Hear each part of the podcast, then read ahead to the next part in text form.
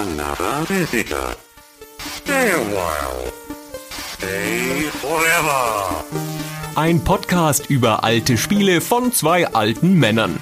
Stay Forever mit Gunnar Lott und Christian Schmidt.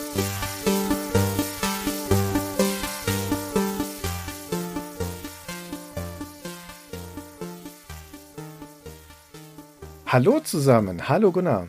Oh, hallo Christian. Gunnar, ich fange mal an mit einer Frage an dich. Ja, dann mach mal. Und zwar folgendes Szenario. Du bist an Bord des amerikanischen U-Boots USS Bowfin auf ihrer zweiten Patrouille im Westpazifik. Wir sind im Zweiten Weltkrieg. Du bist im November 1943 von Fremantle in Australien ausgelaufen. Du hast genug Diesel an Bord, um 43 Tage lang Jagd auf japanische Konvois zu machen. Und in deiner dritten Woche auf See sichtest du zwischen Malaysia und Borneo mehrere Schiffe am Horizont. Deine Erkennungsspezialisten, die du an Bord hast, die identifizieren einen Frachter, einen Tanker und zwei Zerstörer als Geleitschutz. Der Konvoi hat deine Baufin noch nicht bemerkt, also beschließt du zuschlagen. Du berechnest den Kurs des Konvois und überholst ihn dann aus sicherer Entfernung, um dich an der Stelle auf die Lauer zu legen, wo der vorbeikommen muss. Und als sich die Schiffe nähern, tauchst du auf 30 Fuß, nimmst mit deinem Periskop den Tanker ins Visier, schätzt seine Geschwindigkeit, den Kurs, den Winkel über den Bug ab und wartest, wartest, wartest und feuerst einen Torpedofächer ab ein Torpedo direkt auf den Tanker, einen ein bisschen davor, ein bisschen dahinter, damit du ihn selbst dann triffst, falls der jetzt doch noch in letzter Sekunde abdrehen sollte. Und die Torpedos sind im Wasser und jetzt machst du den Fehler, einen Anfängerfehler. Du schaust durchs Periskop und beobachtest, um zu sehen, ob die Torpedos auch einschlagen. Und das tun sie, der Torpedo trifft am Rumpf, aber er explodiert nicht. Ein Blindgänger. Schon wieder ein Blindgänger. Aber das ist natürlich nicht unbemerkt geblieben. In der Zwischenzeit haben die Zerstörer die Blasenspur deiner Torpedos entdeckt und wissen dadurch, wo dein U-Boot liegt. Und weil du nicht sofort abgedreht bist, liegst du da ja auch tatsächlich noch. Und jetzt beginnt die Jagd auf dich. Die Zerstörer stampfen mit 30 Knoten auf dich zu. Du tauchst natürlich sofort ab, 100 Fuß, 200 Fuß, Maschinen aus, damit du möglichst kein Geräusch machst. Über dir explodieren die ersten Wasserbomben, 250 Fuß, 300 Fuß. Der Rumpf ächzt schon in dieser Tiefe und da erschüttert eine Wasserbombe Wasserbombe dein U-Boot. Die Bowfin ist leckgeschlagen, Wasser strömt ein, zieht dich noch schneller in die Tiefe, 350 Fuß. Panisch lässt du Druckluft in die Tauchzellen pumpen, um das Boot unter Kontrolle zu bekommen. Das Sonar zeigt eine Explosion nach der anderen um dich herum. Und während du da unten um dein Leben bangst, habe ich eine Frage an dich. Warum nur haben sich unsere Hörer eine Folge zu Silent Service gewünscht? Weil sie ähnlich interessante Erinnerungen an das Spiel haben, wie diese Szene, die du jetzt beschreibst? Vielleicht. Wir haben immer wieder abstimmen lassen, unsere Unterstützer, über Simulationen von Microprose, die ja mal eine Zeit lang die Simulationskönige waren, in den Mitte später 80er, Anfang 90er. Und gewonnen hat Silent Service. Überraschend, weil wir verschiedene Waffengattungen zur Auswahl gestellt haben. Neben den U-Booten noch Hubschrauber, Jagdflugzeuge und Panzer. Und ich hätte mein ganzes Geld auf Gunship gewettet. Ja? Ja. Auf Hubschrauber ausgerechnet. War ja, glaube ich, auch zweiter Platz, ne, wenn ich es richtig im Kopf habe. Ist ja auch das beste Spiel der Welt, während Silent Service nur so eine Art Versuch ist, mal eine Simulation zu machen. Du bist doof. Wir werden heute die ganze Folge benutzen, um dich von dieser Meinung abzubringen. Also ich zumindest. Das ist nämlich ein ganz hervorragendes und sehr wichtiges Spiel. Aber Gunship ist natürlich auch ein toller Spiel. Das werden wir sicher irgendwann auch nochmal machen. Christian, ich habe auch eine Frage. Ja. Wieso hast du da Lust drauf? Also man merkt an deiner eingängigen Erzählung und an dem, was du jetzt so sagst, so merkt man, dass du Lust hast, dieses Spiel zu besprechen. Warum? Das ist eine sehr, sehr gute Frage. Ich hatte, bis ich angefangen habe, für diese Folge zu recherchieren, keine große Lust drauf. Und es ist wie bei mir immer bei Simulationen, ich scheue den Aufwand. Ich scheue die Arbeit, die damit verbunden ist, weil bei einer Simulation, also das Wort ist ja schon wichtig, wir reden hier über eine Simulation und was wird hier simuliert? Simuliert wird in der Regel ein Gerät, sage ich jetzt mal im weitesten Sinne. In diesem Fall ist das Gerät ein U-Boot. Und vor der Beherrschung der Situation steht bei solchen Spielen immer die Beherrschung des Geräts.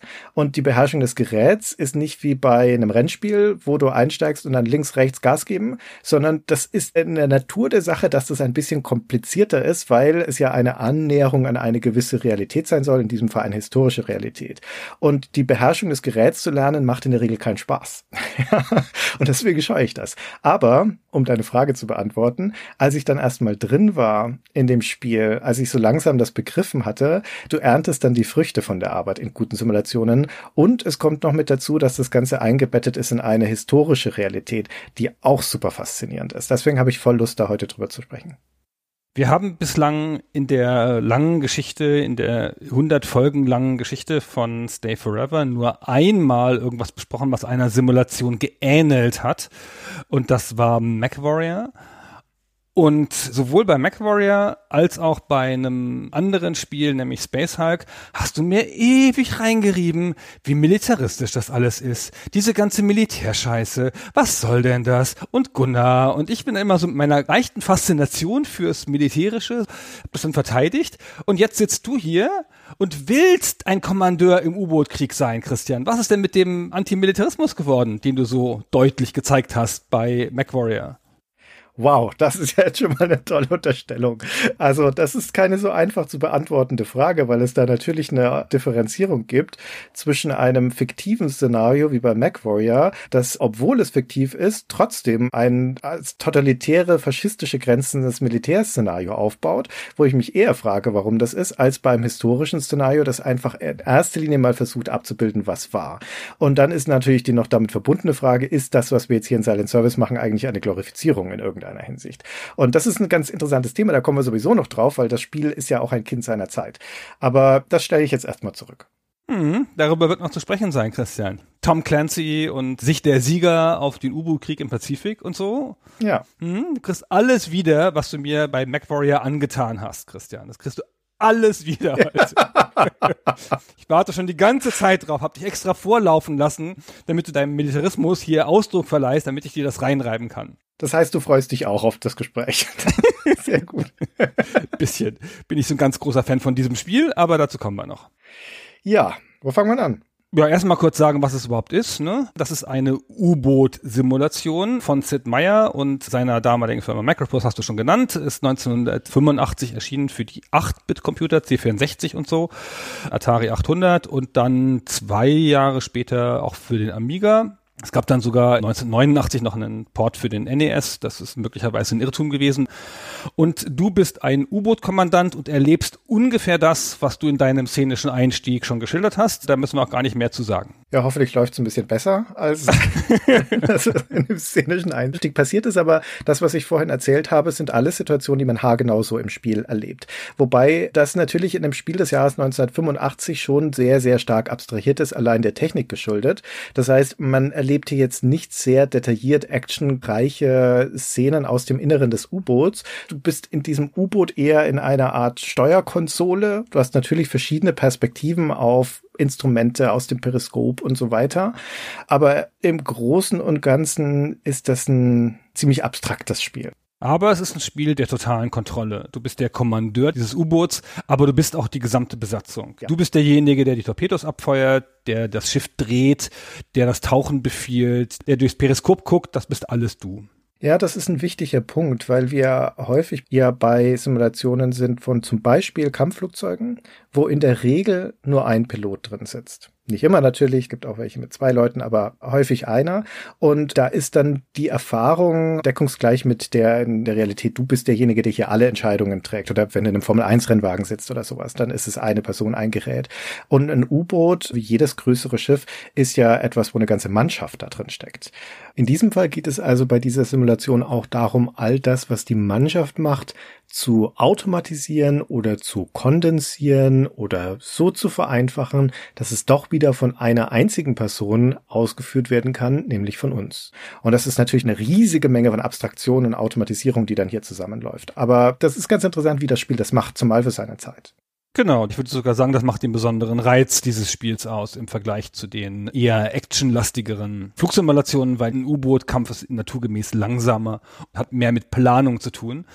Aber ich glaube, das reicht für die grundlegende Einleitung. Christian, magst du uns schon mal einführen in die Jahre der Entstehung? Ja, also wir sind hier im vierten Jahr der Firma Microprose 1985. Die wurde 1982 gegründet und zwar von dem Sid Meier, den du schon genannt hast, kennt man als den Vater von Civilization oder von Pirates, hatten wir ja beide schon Folgen drüber. Und von seinem Kompagnon Bill Steely.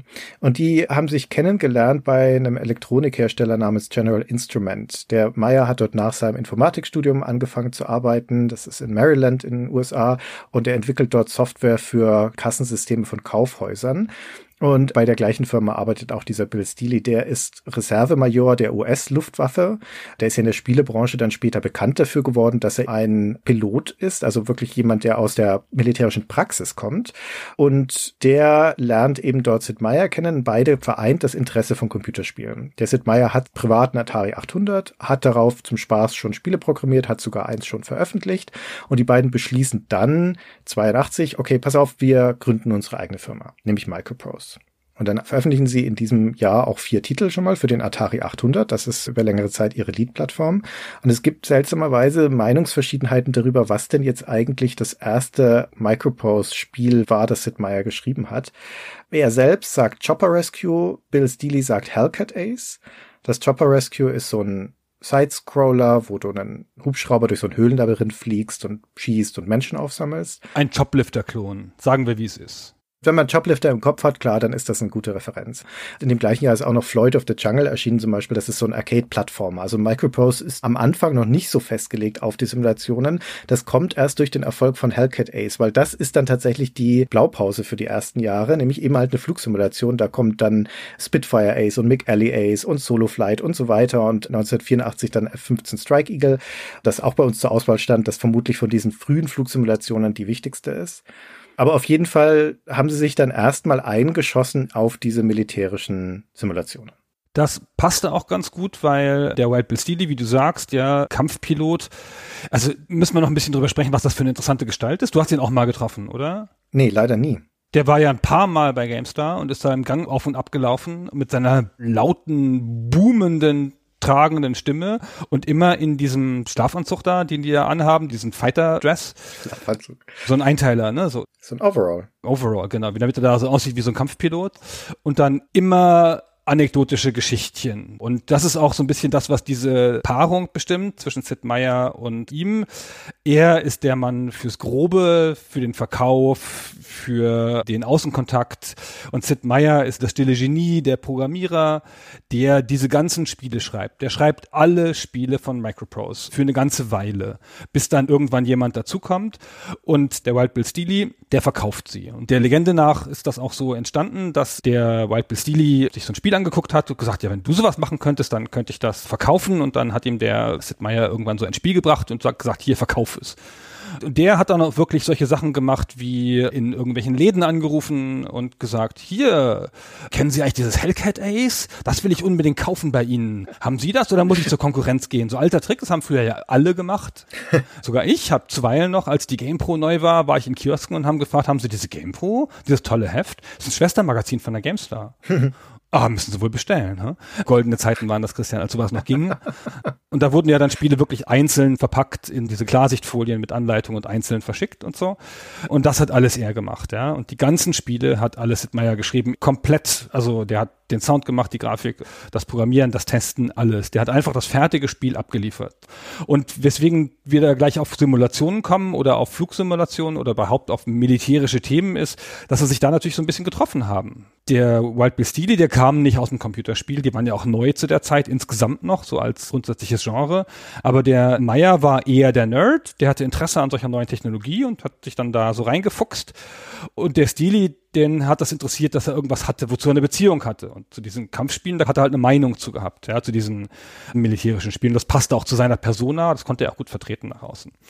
Da haben sich zwei ganz gut getroffen, sage ich mal. Ja. Das war ja auch dann eine lange Zeit lang eine sehr erfolgreiche Firma.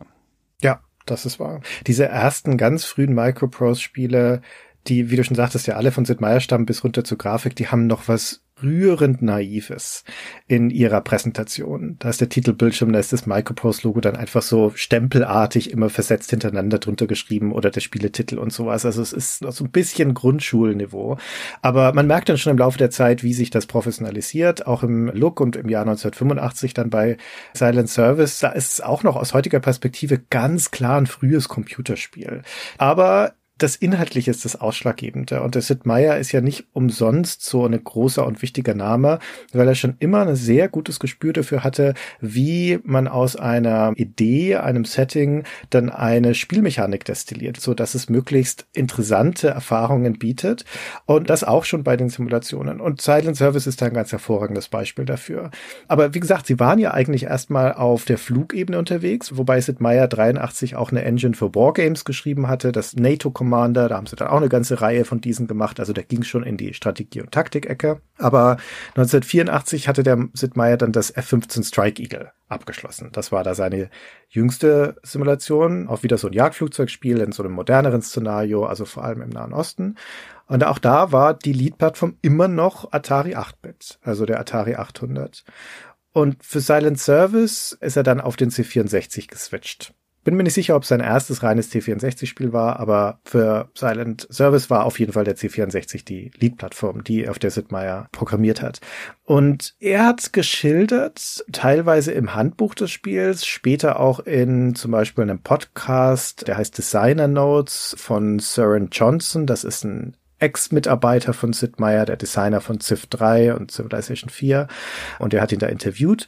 Und dort sagte er, der eigentliche Nukleus, die Entstehung von Silent Service war eine technische Spielerei, weil er sich nämlich probiert hat, an einer Routine, die Küstenlinien zeichnen kann. So in die Nähe von fraktalen Generierung geht das. Also du hast eine Karte, die zeichnet dir eine Küstenlinie, dann zoomst du ran und diese Linie wird dir wieder berechnet in einer höheren Auflösung. Dann zoomst du wieder ran und sie wird dir wieder berechnet. Wer Silent Service gespielt hat, der hat da jetzt schon ein Bild im Kopf, weil genau so funktioniert die Karte im Spiel. Die zeigt das West-Pacific-Szenario und dann kannst du in mehreren Stufen reinzoomen und dann würden diese Küstenlinien immer weiter aufgelöst, bis runter dann zu einzelnen Inseln und sowas. Und dieses Rumspielen mit diesem Algorithmus, das war offensichtlich der erste Punkt der Entstehung von Silent Service. Wobei der Sid Meier, wie sich das später noch gezeigt hat, auch grundsätzlich auf so Themen gegangen ist. Das ist ja auch noch eine Zeit, wo man da einfach gesessen hat und gesagt hat, lass uns mal was mit Autos machen. oder was mit Panzern oder was mit Flugzeugen oder was mit Piraten. Da war noch so viel offen und so viel undefiniert, ja, so viel unentdecktes Land, so viel weiße Flecken auf der Landkarte, dass man da auch einfach mal so einsteigen konnte und dann gab es noch kein großes Vorbild und dann hat man sich halt einen Weg ausgesucht, wie man das machen will. Und eine der Sachen, die Sid Meier besonders auszeichnen als Designer, war, dass wenn immer er Neuland betreten hat irgendwo, dass er normalerweise einen sehr guten Weg gefunden hat, ein komplexes Thema einfach, zugänglich und interessant zu machen. Technisch auch, das hat auch eine technische Komponente.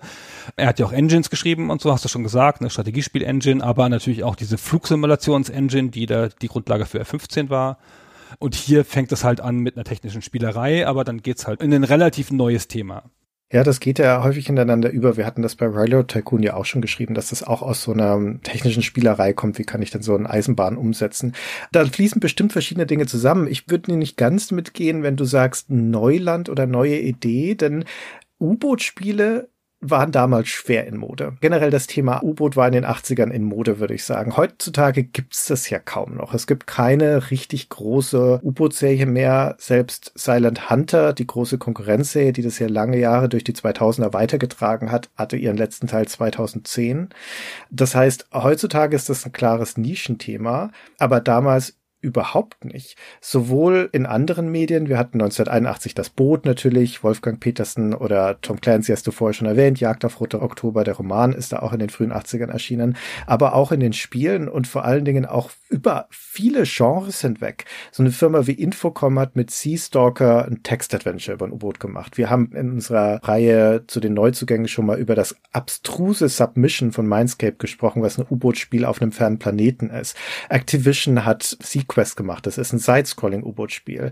SSI hat Torpedo Fire gemacht. Das ist ein Wargame mit dem U-Boot-Szenario. In der Spielhalle gab's Polaris von Taito und NSUB von Sega. Das sind alles Varianten von Space Invaders mit einem U-Boot. Es ist nicht so, dass U-Boot ein neuer Gedanke der Zeit gewesen wäre und noch nicht mal die U-Boot-Simulation. Im Jahr zuvor ist Gato erschienen von Spectrum Holobyte und das ist schon sehr ähnlich. Gato, genau. Das ist sehr nah dran dass es natürlich das Thema U-Boot gab. Wir sind ja auch in Amerika und die sind sehr stolz auf ihre U-Boote, besonders in dem Pazifischen Ozean, in dem Kampf gegen Japan, wo sie so eine große Rolle gespielt haben. Aber Gato ist tatsächlich sowas wie ein direktes, weiß nicht, ob das ein Vorbild war, aber das auch spielerisch ähnlich funktioniert grundsätzlich. Weil U-Boot-Simulationen auf eine grundsätzliche Art funktionieren müssen. Du brauchst halt wahrscheinlich eine Karte und du brauchst diesen Gefechtsstand und da ähneln sich beide Spiele. Sogar beim selben Schiff, ne? Die simulieren ja beide die berühmte Gato-Klasse, die so viele Abschüsse hatte im Zweiten Weltkrieg. Ja, in Silent Service sind es auch noch andere Klassen. Es ist schon das etwas breitere Spiel als das Gato. Gato ist viel kruder, ist auch in seiner Spielmechanik viel einfacher, aber wenn man zwei Screenshots nebeneinander legt, könnte man es verzeihen, wenn man sagt, oh, das ist doch im Endeffekt das gleiche Spiel, weil die ja auch zu der damaligen Zeit alle relativ gleich aussahen. Also wenn du diese Periskopansicht oder halt diese Seeansicht siehst, das ist eine Horizontlinie, drüber ist eine hellblaue Fläche für den Himmel, drunter ist eine dunkelblaue Fläche fürs Wasser und auf der Horizontlinie schwimmen ein paar Vierecke und das sollen Schiffe sein. Und das ist im Endeffekt die Art und Weise, wie Silent Service aussieht. Ein bisschen detaillierter. Aber wie gesagt, das ist jetzt kein visuelles Highlight. Ich will halt nur sagen, es ist nicht ganz im luftleeren Raum. Und es ist so thematisch auch natürlich nicht ein luftleeren Raum, weil, wie du schon gesagt hast, für die USA ist das Pazifik-Szenario im Zweiten Weltkrieg ja eigentlich fast noch das Wichtigere, würde ich sagen, als der Einsatz in Europa. Zieht sich ja auch länger hin, bis dann zur Kapitulation von Japan. Und in diesem Pazifikkrieg, der ja so richtig beginnt, wo die Japaner Pearl Harbor überfallen, Ende 1941 und der Pazifikflotte der Amerikaner großen Schaden zufügen, sodass die also für längere Zeit schwer beeinträchtigt ist. Das heißt, was die Amerikaner noch haben, um zurückzuschlagen, sind U-Boote, ihre U-Boot-Flotte. Und das tun sie dann auch in großem Maße.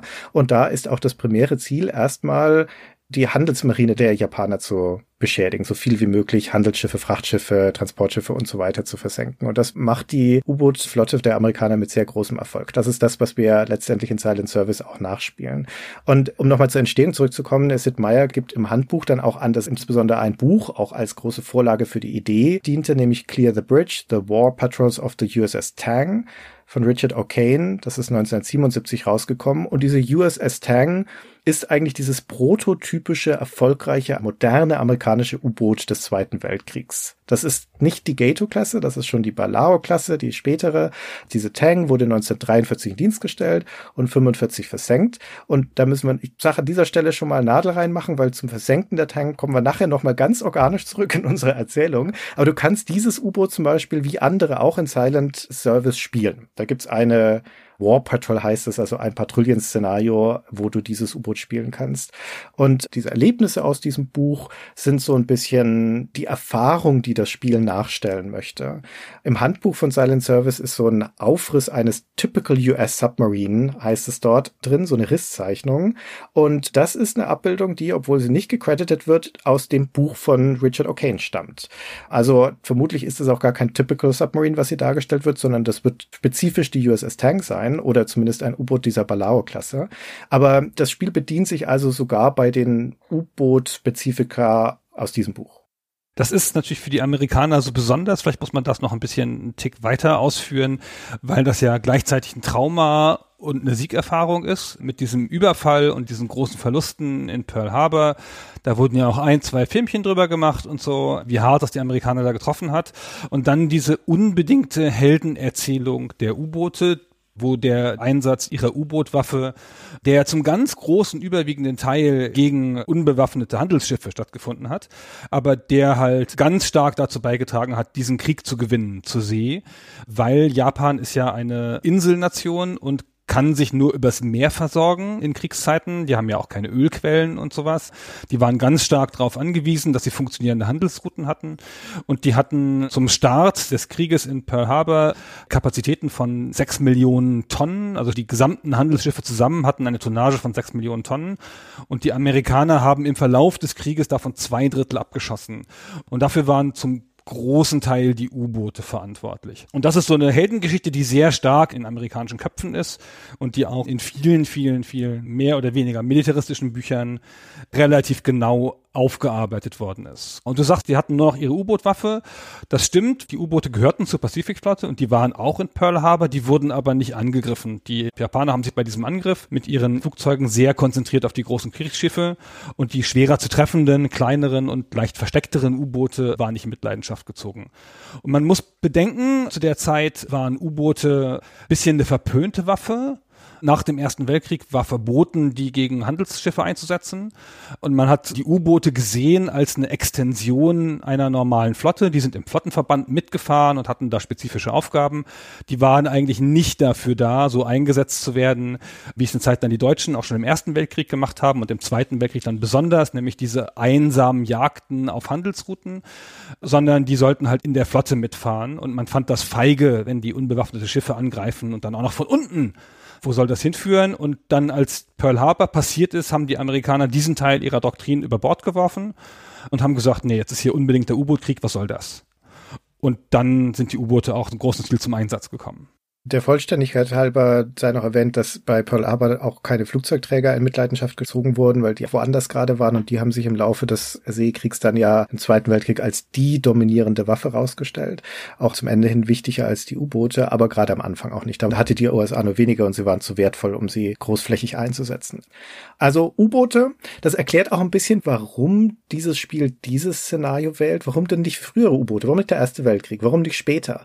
Aber zum einen ist das natürlich wie du schon gesagt hast, sehr stark aus einer amerikanischen Perspektive das interessante Szenario. Es ist aber auch einfach bis heute das Szenario, in dem U-Boote am meisten zum Einsatz kamen, wo sie den größten Effekt auf den Ausgang des Krieges hatten. Deswegen ist es auch das Standardszenario in so vielen U-Boot-Spielen. Ist ja bei Silent Hunter zum Beispiel auch nicht anders. Das kommt zwar erst 96, aber was simuliert ist, das Pazifik-Szenario. Und dieser Pazifikkrieg der USA, insbesondere der Seekrieg, um den es ja hier geht gegen Japan, der zieht sich ja nun über ein paar Jahre hin und ist ein sehr großes Kriegsszenario. Und das muss natürlich erst noch mal ein bisschen weiter reduziert werden für dieses Spiel. Zum einen spielen wir nur eine Waffengattung, nämlich die U-Boote, aber auch innerhalb der U-Boote gibt es enge Grenzen von dem, was in Silent Service eigentlich stattfindet. Zum Beispiel werden hier nur Seeziele angegriffen. Also es gibt keine Landangriffe. Es gibt überhaupt kein Land per se in diesem Spiel. Du siehst zwar in der Ferne Küstenlinien, die werden am Horizont angezeigt, aber dein Schiff läuft auf Grund lange, bevor es die erreicht. Also du kommst nie in die Verlegenheit, irgendwo in der Nähe von Land zu sein. Man mag jetzt denken, das ist ja jetzt auch nicht unbedingt der primäre Einsatz von einem U-Boot, also zumindest nicht zu der Zeit, aber durchaus kam das schon vor. Also berühmt, berüchtigterweise zum Beispiel ist ja kurz nach Pearl Harbor ein japanisches U-Boot vor der amerikanischen Westküste aufgetaucht und hat bei Santa Barbara in der Nähe von Los Angeles ein Tanklager bombardiert. Und die haben da zwar keinen großen Schaden angerichtet, aber das war traumatisierend für die Amerikaner, weil sie festgestellt haben, dass sie auf eigenem Grund angegriffen werden können. Überraschend von einem U-Boot. Klammer zu. Also das spielt alles keine Rolle in dem Spiel. Und was auch keine Rolle spielt, sind japanische U-Boote, die es, wie ich gerade schon erzählt habe, durchaus auch gab. Hier gibt es nur gegnerische japanische Schiffe. Es gibt auch keine Flugzeuge. Es gibt keine Flugzeugträger. Das mit den Flugzeugen finde ich ist die wichtigste Auslassung, weil Flugzeuge sind häufig eingesetzt worden, wenn es irgendwie möglich war, gegen U-Boote. Also die Waffe gegen U-Boote sind Wasserbomben und die konnte man auch an Flugzeuge montieren und die sind häufiger ausgezogen, gerade natürlich von Flugzeugträgern, aber auch von nahen Landbasen aus, um U-Boote zu jagen, die von Schiffen identifiziert worden waren. Und das findet hier nicht statt und aus der Sicht des U-Boot-Kommandanten sagen wir mal zum Glück. Ja, das hätte ich jetzt nicht auch noch gebraucht, so eine schnell bewegliche Gegenwaffe, gegen die du nichts machen kannst. Genau, das fehlt. Aber so ein U-Boot gegen U-Boot-Kampf gab es auch, glaube ich, nicht so häufig im Krieg. Nee, glaube ich auch, war kein häufiges Szenario. Das ist keine so große Auslassung. Was aber auch noch, um es noch ein bisschen enger zu machen, was auch nicht Teil des Spieles ist, sind irgendwelche größeren Schiffsschlachten. Die gab es natürlich logischerweise im Zweiten Weltkrieg, aber das wird hier auch nicht simuliert. Das, was wir hier spezifisch machen, ist die Jagd auf Konvois. Und alle Einsätze im Spiel drehen sich immer darum, dass da irgendwo ein Konvoi vorbeifährt, kann im Zweifel auch mal ein einzelnes Schiff sein und du machst Jagd auf das. Aber man nimmt nicht teil an irgendwelchen größeren militärischen Operationen. Genau, noch viel klarer, du bist immer allein. Du bist immer allein, genau. Du bist immer der Silent Hunter, auch wenn das Spiel nicht so heißt. Also du bist es immer gegen die feindliche Übermacht. Und es gibt keinen abgestimmten Flottenverband. Es gibt auch keine Bewegungen, die sozusagen in der Ferne stattfinden oder sonst irgendwas. Du bist immer allein. Ja. Aber das ist ja auch der Kern der U-Boot-Erfahrung, oder nicht? Der Kern der U-Boot-Erfahrung ist doch allein zu sein. ich glaube, ja. Das Spiel, auch wenn wir vorhin schon gesagt haben, es gibt natürlich schon vergleichbare Spiele, es gibt schon Vorläufer und sowas, aber das Spiel macht hier trotzdem viele Dinge neu und zum ersten Mal. Und dazu gehört auch zu definieren, was der Rahmen dieses Einsatzes eigentlich ist. Ne? Und das ist ja auch nicht verkehrt, in so einem komplexen Szenario zu sagen, da schneide ich jetzt Dinge weg und ich schneide das auf eine spezifische Erfahrung zu. Und diese Erfahrung ist tatsächlich die Solo-Jagd auf Konvois. Also dann springen wir doch mal rein an Bord so eines U-Boots im Spiel. Gunnar, führ uns mal durch. Was sehen wir da? Was kann wir denn da machen? Alles, Christian. Es ist ein riesiges Schiff und man kann da voll durchgehen, wie in das Boot. nee, da sind wir noch nicht. Man nennt das ein multimodales Spiel. Es hat verschiedene Gefechtsstationen und es hat aber einen zentralen Screen, der dich auch zeigt als den Helden. Du bist ja auf der Brücke und du hast so eine Figur, also die Repräsentation des Kapitäns und kannst da die verschiedenen Stationen anwählen, indem du auf dem C64 Joystick oder so in verschiedene Richtungen drückst. Also das ist der zentrale Screen, den man auch immer auf Screenshots sieht und so, aber in dem Screen machst du eigentlich nichts. Das ist ein Auswahlscreen. Und die entscheidenden Screens, auf denen du Sachen machst, das sind die Battle Stations. Und davon gibt es vier. Und zwar die eine ist die Navigations-Battle Station. Da sieht man die Karte des Szenarios, auf der man sich bewegen kann. Das ist das mit dem Zoom, das du schon erklärt hast. Was da genau passiert, erklären wir noch ein bisschen im Detail. Dann gibt es eine Station, in der du auf dem Ausguck stehst, auf dem Schiff, oben drauf. Auf Deck. Auf Deck stehst, genau, da ist auch eine Kanone und da kannst du wirklich, also mit bloßem Auge alles sehen, was da um dich rum passiert. Da nimmst du das Wetter wahr und die anderen Schiffe und hast einen Rundumblick.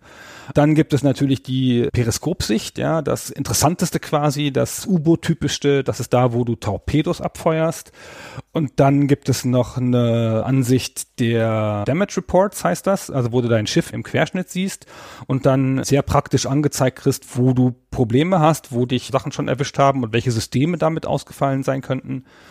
Und dann gibt es noch so eine komische Ansicht mit lauter so Gorgeous, wie heißt das auf Deutsch? Instrumenten. Mit Instrumenten, genau, mit lauter so Anzeigen. Da habe ich nie verstanden, was ich da machen muss, Christian. Oh. okay. Mm, ganz unwichtig ist das nicht, auch wenn das Spiel die wesentlichen Informationen, zum Beispiel die Geschwindigkeit oder die Tauchtiefe, auf der du dich befindest, immer parat hat. Das wird in einer Art Kommandozeile, einer Infozeile am unteren Bildschirmrand immer angezeigt, weil das brauchst du ständig. Aber wenn du detailliertere Dinge wissen möchtest, zum Beispiel sowas wie die Wassertemperatur oder wie viel Treibstoff dein U-Boot noch hat oder am allerwichtigsten, weil das ist die Information, die du in so einem Einsatz tatsächlich häufiger mal brauchst und die du sonst nirgendwo hinkriegst, wie viel Saft deine Batterie noch hat für Tauchfahrt. Weil bei so einem U-Boot, das ist ja ein dieselgetriebenes Boot, das heißt, das läuft einfach mit dem Diesel, den du im Tank hast, solange es an der Wasseroberfläche ist, weil so ein Verbrennungsmotor braucht eine Luftzufuhr. Und sobald du unter Wasser bist, gibt's das nicht mehr, dann läuft es mit Elektromotor und damit mit Batterie und die Batterie hat natürlich nur eine begrenzte Ladung. Das heißt, wenn du da eine Stunde lang unter Wasser unterwegs bist, gerade bei höherer Geschwindigkeit, dann wird das schon eng mit der Batterie und irgendwann ist Auftauchen wieder angesagt. Und wenn du das verpasst, ist das nicht so doll. ja, also da musst du ab und zu mal drauf gucken. Genau, das ist ein reiner Nachguckscreen, in dem du sonst nichts tust. Ja. In den anderen Screens hast du eine Handlungsmöglichkeit, also außer bei Damage Reports, also auch nur ein Nachguckscreen. Und die Batterieladung ist die wichtigste Information da, finde ich. Und die Batterieladung ist auch, du hast das jetzt gerade schon eingeordnet mit dem, mit dem Dieselmotor. Das ist die große Tragik des U-Boots.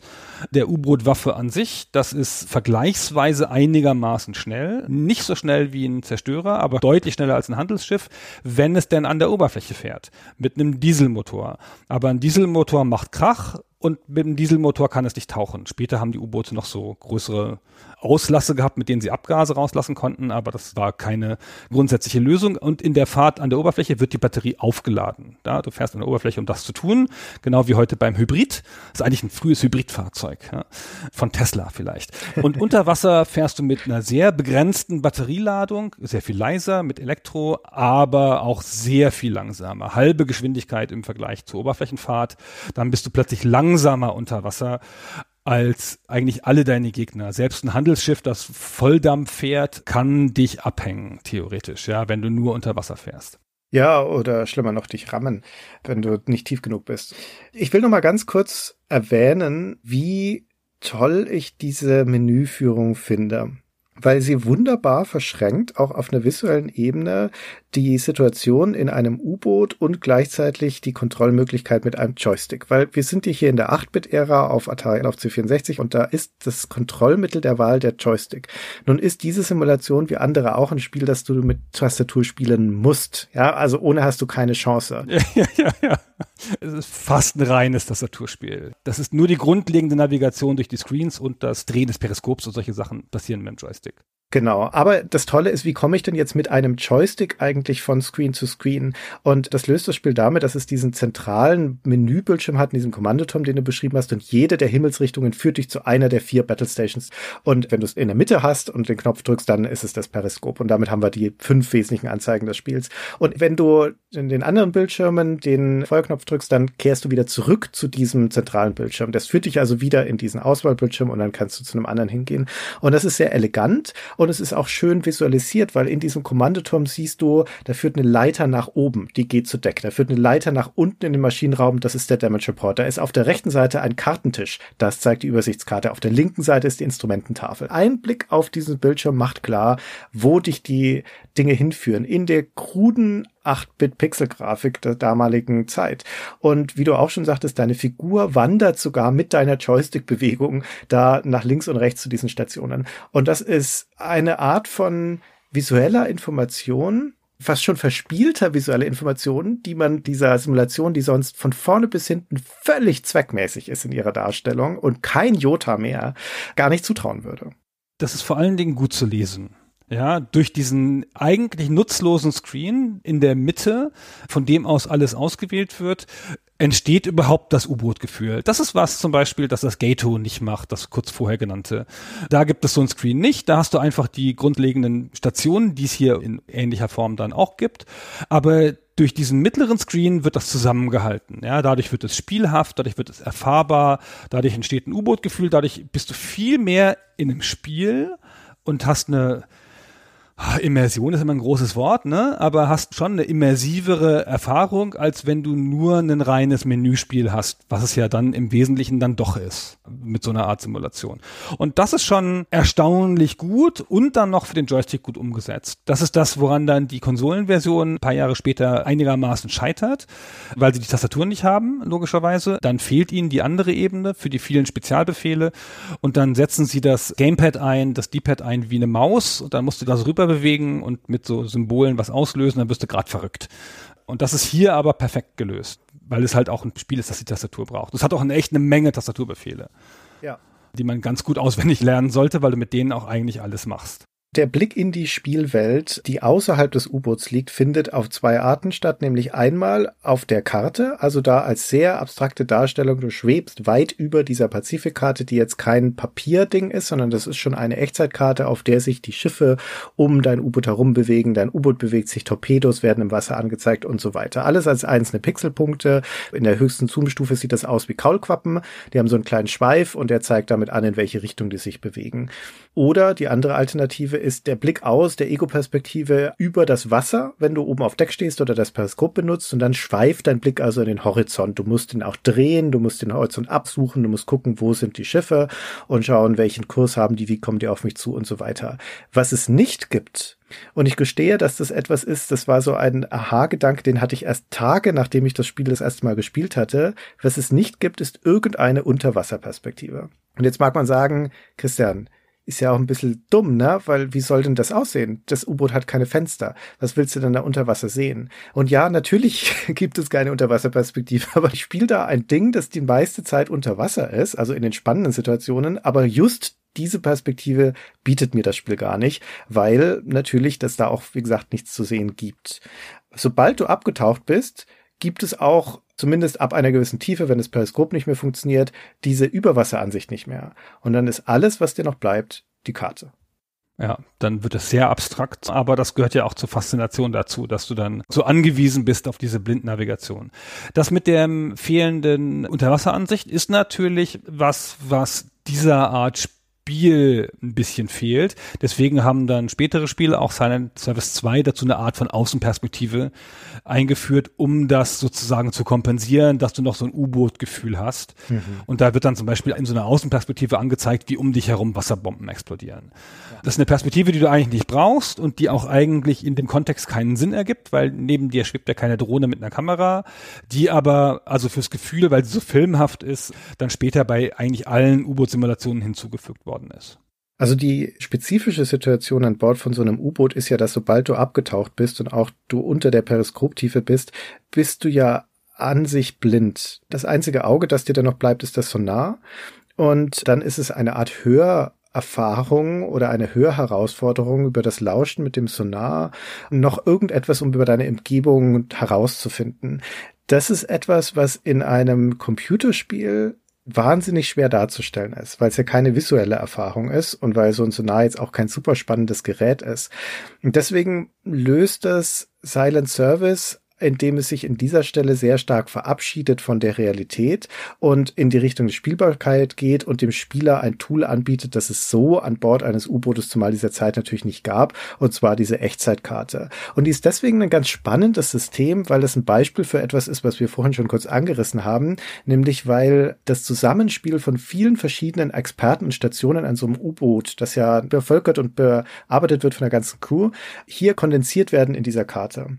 Die zeigt in Echtzeit die eigene Position und die aller Gegner und die Richtung, der man fährt und so weiter. Und normalerweise würde in so einem U-Boot werde das geplottet auf Papier auf der Basis von Sonarpings, von Radarinformationen, von den Anzeigen der Maschinen, dem Blick aus dem Periskop, wenn das möglich ist. Also da haben unterschiedliche Stationen haben Informationen, die werden irgendwo zusammengetragen und das alles auch nicht unbedingt in Echtzeit, sondern halt immer so in Intervallen. Und das vereinfacht das Spiel aber alles, indem es sagt, okay, stell dir vor, dass es diese diese ganzen Informationsflüsse gibt. Ach komm, ich sammle das für dich. Hier ist die Karte, das ist das Ergebnis davon. Und das ist für einen guten Teil der Entscheidungen, die man in Silent Service trifft, auch die eigentliche Hauptansicht des Spiels. Ja, das stimmt. Das ist ein cleverer Move, weil das Spiel sonst fast nicht spielbar wäre, glaube ich, und sehr frustrierend wäre. Ja. Es gibt ein bisschen Realismus auf. Man hätte es auch noch einen ganz kleinen Tick realistischer machen können, so mit dass das sich ein bisschen verzögert updatet oder so.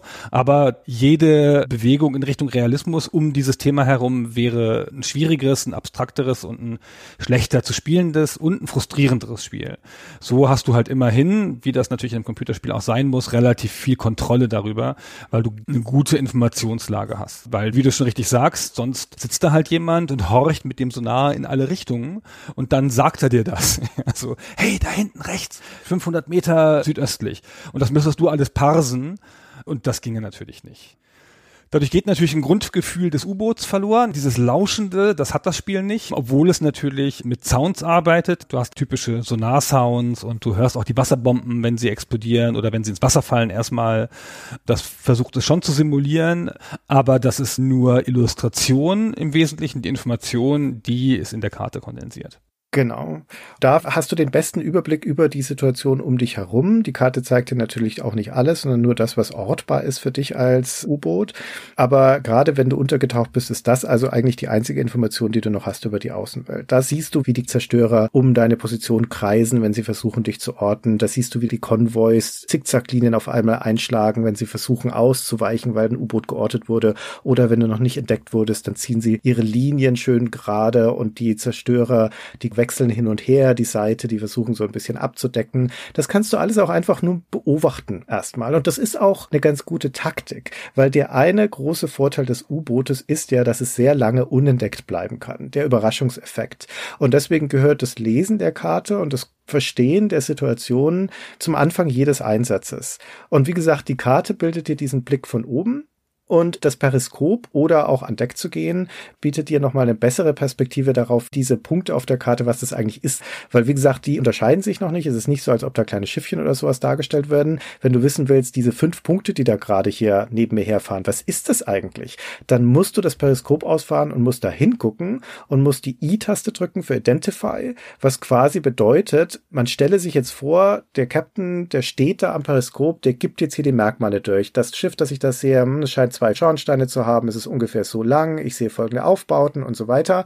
Und da lauscht ein Identifikationsteam, das hat große Bücher mit Abbildungen, die notieren sich das. Und die sagen dann, okay, hm, so wie du das sagst, das wird vermutlich ein kleiner Frachter sein oder sowas. Und das macht das Spiel mit dem Druck auf die Taste I, dann wird eingeblendet, ah, das ist ein Frachter, aha, das ist ein Tanker, aha, das ist ein Zerstörer. Oder das ist ein Truppentransporter. Und damit haben wir es auch schon, weil mehr Schiffstypen gibt es in dem Spiel nicht. Genau. Die Entscheidung ist aber natürlich wichtig, weil die Frachter sind nicht bewaffnet und die Tanker und die Truppentransporter auch nicht, aber die Zerstörer schon. Also du musst halt wirklich sicher wissen, wer diejenigen sind, die dir auf den Pelz kommen.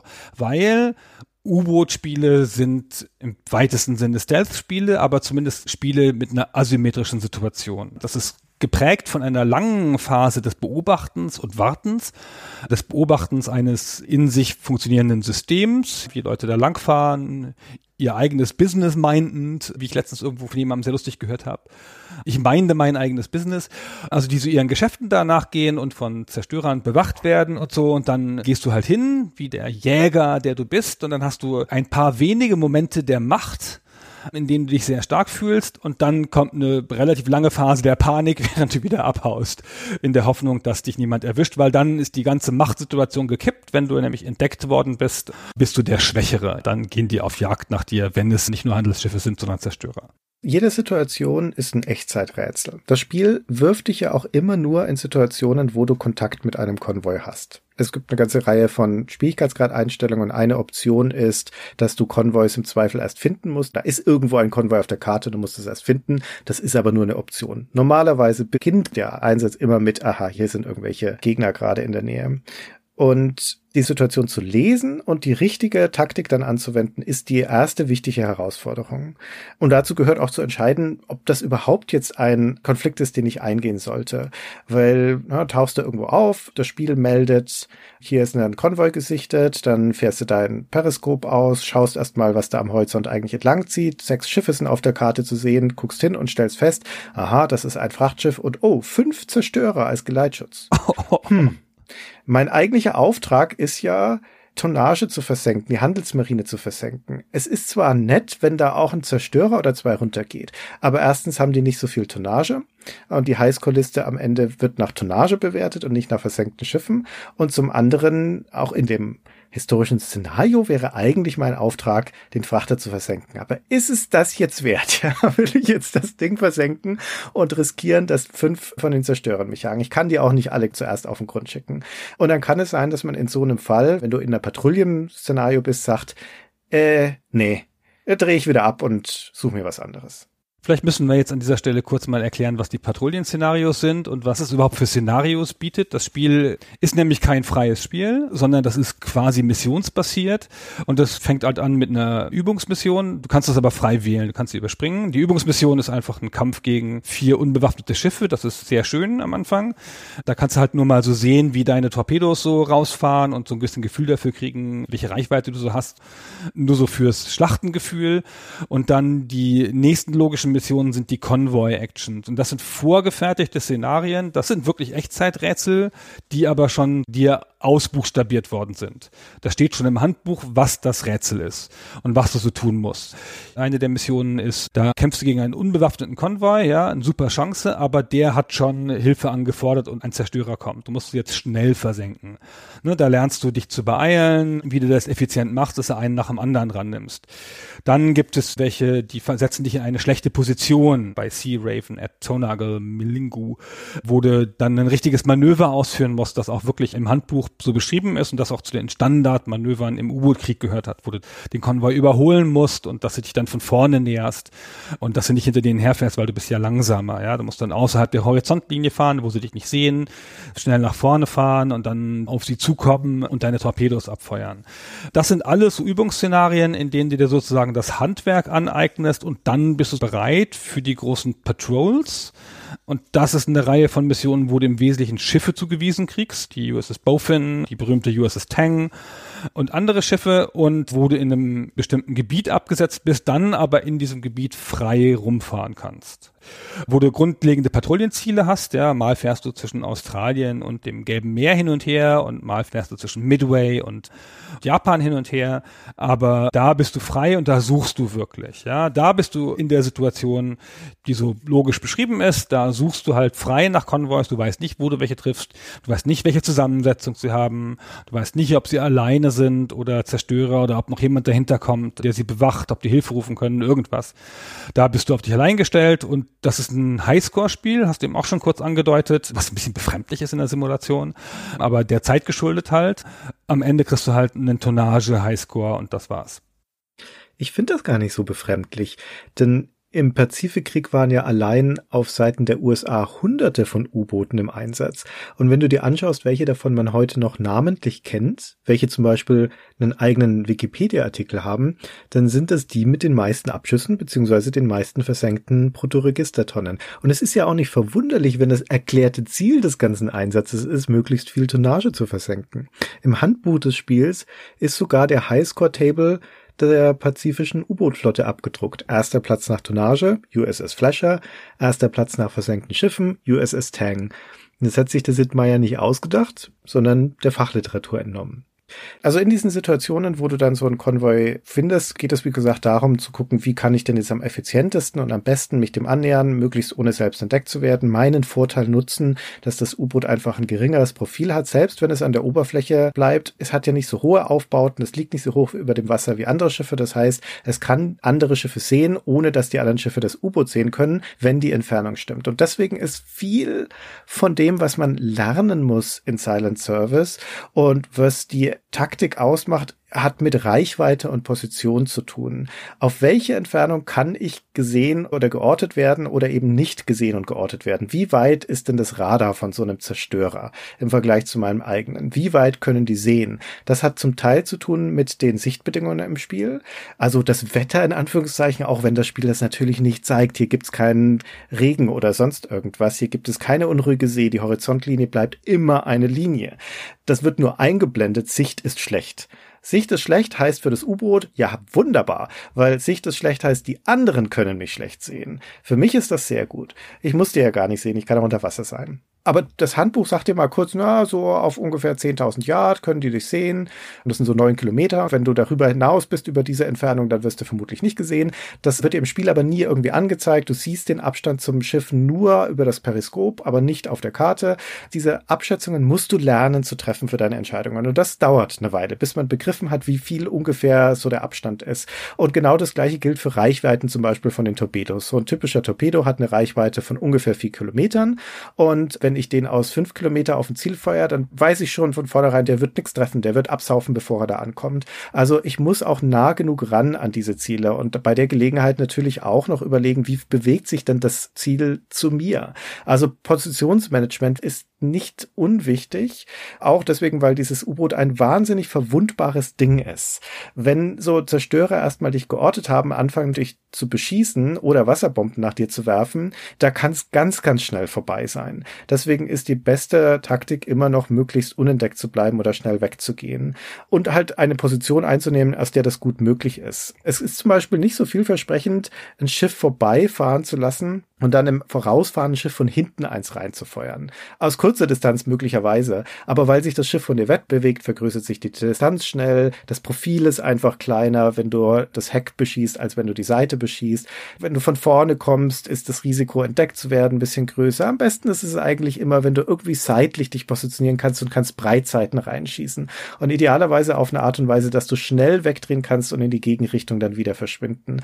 Und das muss man sich erstmal erarbeiten und zu überlegen, wo dieser Punkt sein könnte, gehört mit zur Herausforderung dazu. Diese Taktik, die du vorhin schon erwähnt hattest, die auch im Handbuch nicht zu Unrecht ausführlich beschrieben wird, heißt End Around. Und das heißt letztendlich, dass du erstmal beobachtest, auf welcher Kurslinie bewegt sich der Konvoi. Meistens ja eine gerade Linie. Dann verlängerst du die sozusagen in die Zukunft und nimmst dann einen Parallelkurs zu dieser Linie ein und zwar außerhalb der Sichtweite.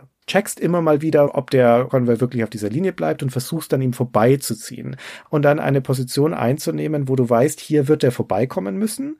Dann tauchst du da und machst eine getauchte Anfahrt und feuerst auf den vorbeifahrenden Konvoi.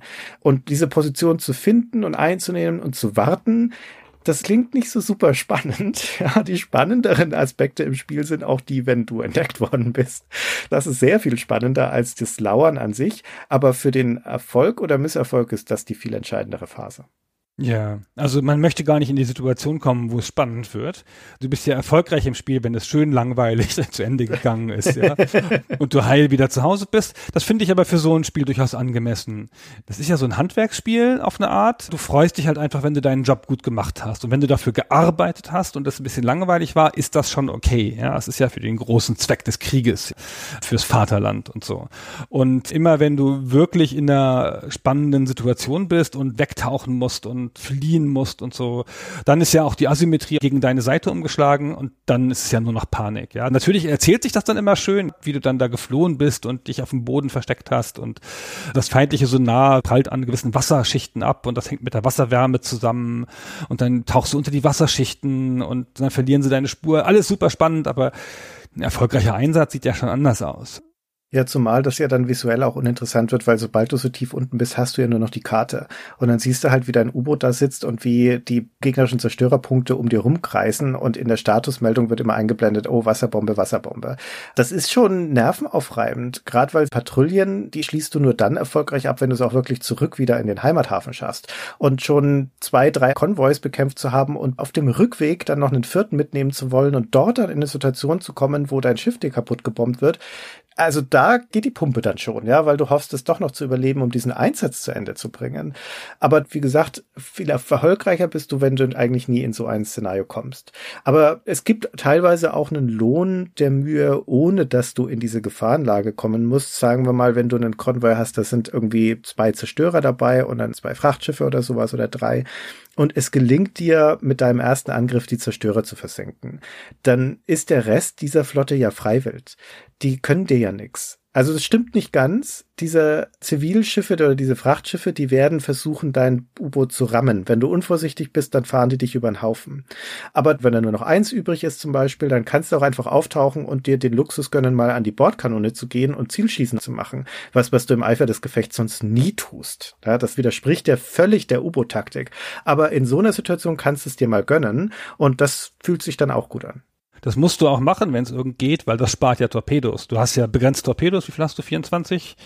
Und die gehen halt irgendwann aus und idealerweise versuchst du ja, um gut zu treffen, schickst du so ein Spread, also so. So ein Fächer. Ja, so ein Fächer, genau. Und das heißt ja in der Regel, davon trifft maximal einer, wenn alles gut geht. Das heißt, du verbrauchst auch einfach welche bei deinen Angriffen, ja. Und dann hast du auf ein Schiff geschossen und bist schon mal drei Torpedos los und möglicherweise hast du nicht mehr mit dem in der Mitte getroffen oder das war ein Blindgänger und dann sind drei Torpedos weg und du hast noch gar nichts erreicht. Also das ist schon schön, wenn man ein bisschen Torpedos sparen kann und die nicht einsetzen muss. Das stimmt. Das mit den Torpedos, weil wir das jetzt schon mehrmals erwähnt haben, dass es ja auch diese Blindgänger geben kann.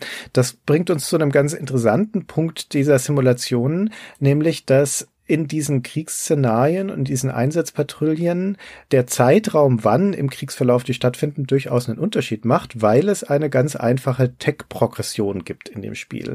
Also je nachdem, in welchem Kriegsjahr man ist, haben sowohl die eigenen U-Boote als auch die japanischen Gegner teilweise unterschiedliche Ausstattung und Fähigkeiten. Auf der Seite der USA und ihrer U-Boote gehen wir in diesen Kriegsjahren durch eine ganze Reihe von U-Boot-Klassen. Da gab es eine sehr, sehr schnelle Weiterentwicklung von der Technologie dort, gerade weil das ja so ein erfolgreiches Militärgerät war, das U-Boot. Das prominenteste ist sicher diese Gato-Klasse, die du vorhin schon genannt hast. Und damit kommen dann natürlich auch neue Fähigkeiten. Das sind nicht so wahnsinnig viele in dem Spiel. Das ist schon noch sehr reduziert. Aber es ist zum Beispiel, wie tief die tauchen können. Die früheren U-Boot-Klassen kommen bis 300 Fuß, die späteren kommen bis 400 300 Fuß als sichere getestete Tauchtiefe. Man kann auch ein bisschen tiefer, aber dann wird es riskanter. Dann kann es schon sein, dass es Schäden gibt. Und das ist gar nicht so viel. Also 300 Fuß sind 90 Meter, 400 Fuß sind 120 Meter, der Kölner Dom sind 157 Meter. So ein U-Boot, wenn es jetzt fliegen könnte, dann würde das nicht mal die Spitze des Kölner Doms erreichen. Ab dann wird der Druck einfach so tief unter Wasser zu hoch, als dass der Rumpf das noch aushalten würde. Und ich war ganz überrascht, ich bin jetzt kein Experte von U-Booten, aber selbst so modernere U-Boote, also so ein Atom-U-Boot der Virginia-Klasse zum Beispiel, die kommen mit Sicherheit auf 250 Meter. Vermutlich, man weiß es aber nie so ganz genau bei diesem Militärgerät, aber vermutlich können die auf 500 Meter tief tauchen oder sogar noch ein bisschen tiefer. Aber das ist ja nix. wenn man denkt, ein Flugzeug, das in 500 Meter Höhe fliegen würde, das prallt ja in die größeren Wolkenkratzer, die es auf der Welt gibt. Also es ist schon für mich als Laie erstaunlich, wie wenig tief eigentlich diese U-Boote noch unterwegs sind, gerade die im Zweiten Weltkrieg. Aber Klammer zu, also die Tauchtiefe ist ein Punkt, die Frage, ob gerade die japanischen Schiffe schon Radar haben oder nicht, ist ein Punkt und aber auch die Torpedos sind ein Punkt. Weil nämlich berühmterweise die amerikanischen Torpedos am Anfang des Krieges schlechter waren als später. Und von denen sind viele nicht explodiert. Die hatten so ein Problem mit dem Zünder. In Geschichtsbüchern kann man nachlesen, dass sich die amerikanischen U-Boot-Besatzungen beschwert haben über die schlechten Zünder und dass denen nicht geglaubt wurde. Ihr schießt ja wohl schlecht. Was ist denn hier? Aber dann hinterher wurde es nachgewiesen und dann wurden diese Torpedos relativ schnell auch verbessert. Und nach 43 sind dann die Torpedos sehr viel zuverlässiger. Und das finde ich bringt uns ganz gut zu einem Punkt, wo man mal über diese Reality Levels im Spiel sprechen könnte. In den Optionen am Anfang kannst du diese Szenarien auswählen, haben wir schon gesagt, aber du kannst auch so Skill Level auswählen. Das verändert so ein paar Werte im Spiel, wie viel Schaden die Wasserbomben anrichten und so. Aber viel interessanter ist, dass du Realitätslevel zuschalten kannst. Und davon gibt es sieben Stück. Und das erste ist die Sichtbarkeit, dass es halt wirklich Bedingungen gibt, in denen man nicht so gut sehen kann. Da werden die gegnerischen Schiffe, die das so nah nicht mehr orten kann, auch nicht mehr auf der Karte gezeigt. Der zweite Level ist, dass die Konvois anfangen, zickzack zu fahren, also diese Taktik, die du schon vorhin beschrieben hast, um dir auszuweichen und vor allen Dingen um Torpedos auszuweichen. Der dritte Realitätslevel ist, dass es überhaupt Torpedos gibt, die Blindgänger sein können. Das kannst du auch einfach abwählen, wenn dir das zu blöd ist und du das pur spielen willst. Der vierte ist Hafenreparaturen. Da kannst du dich nur im Hafen reparieren lassen. Ansonsten repariert sich das Schiff so ein bisschen selber. Langsam unterwegs. Das simuliert die Reparaturen, die die Besatzung vornimmt.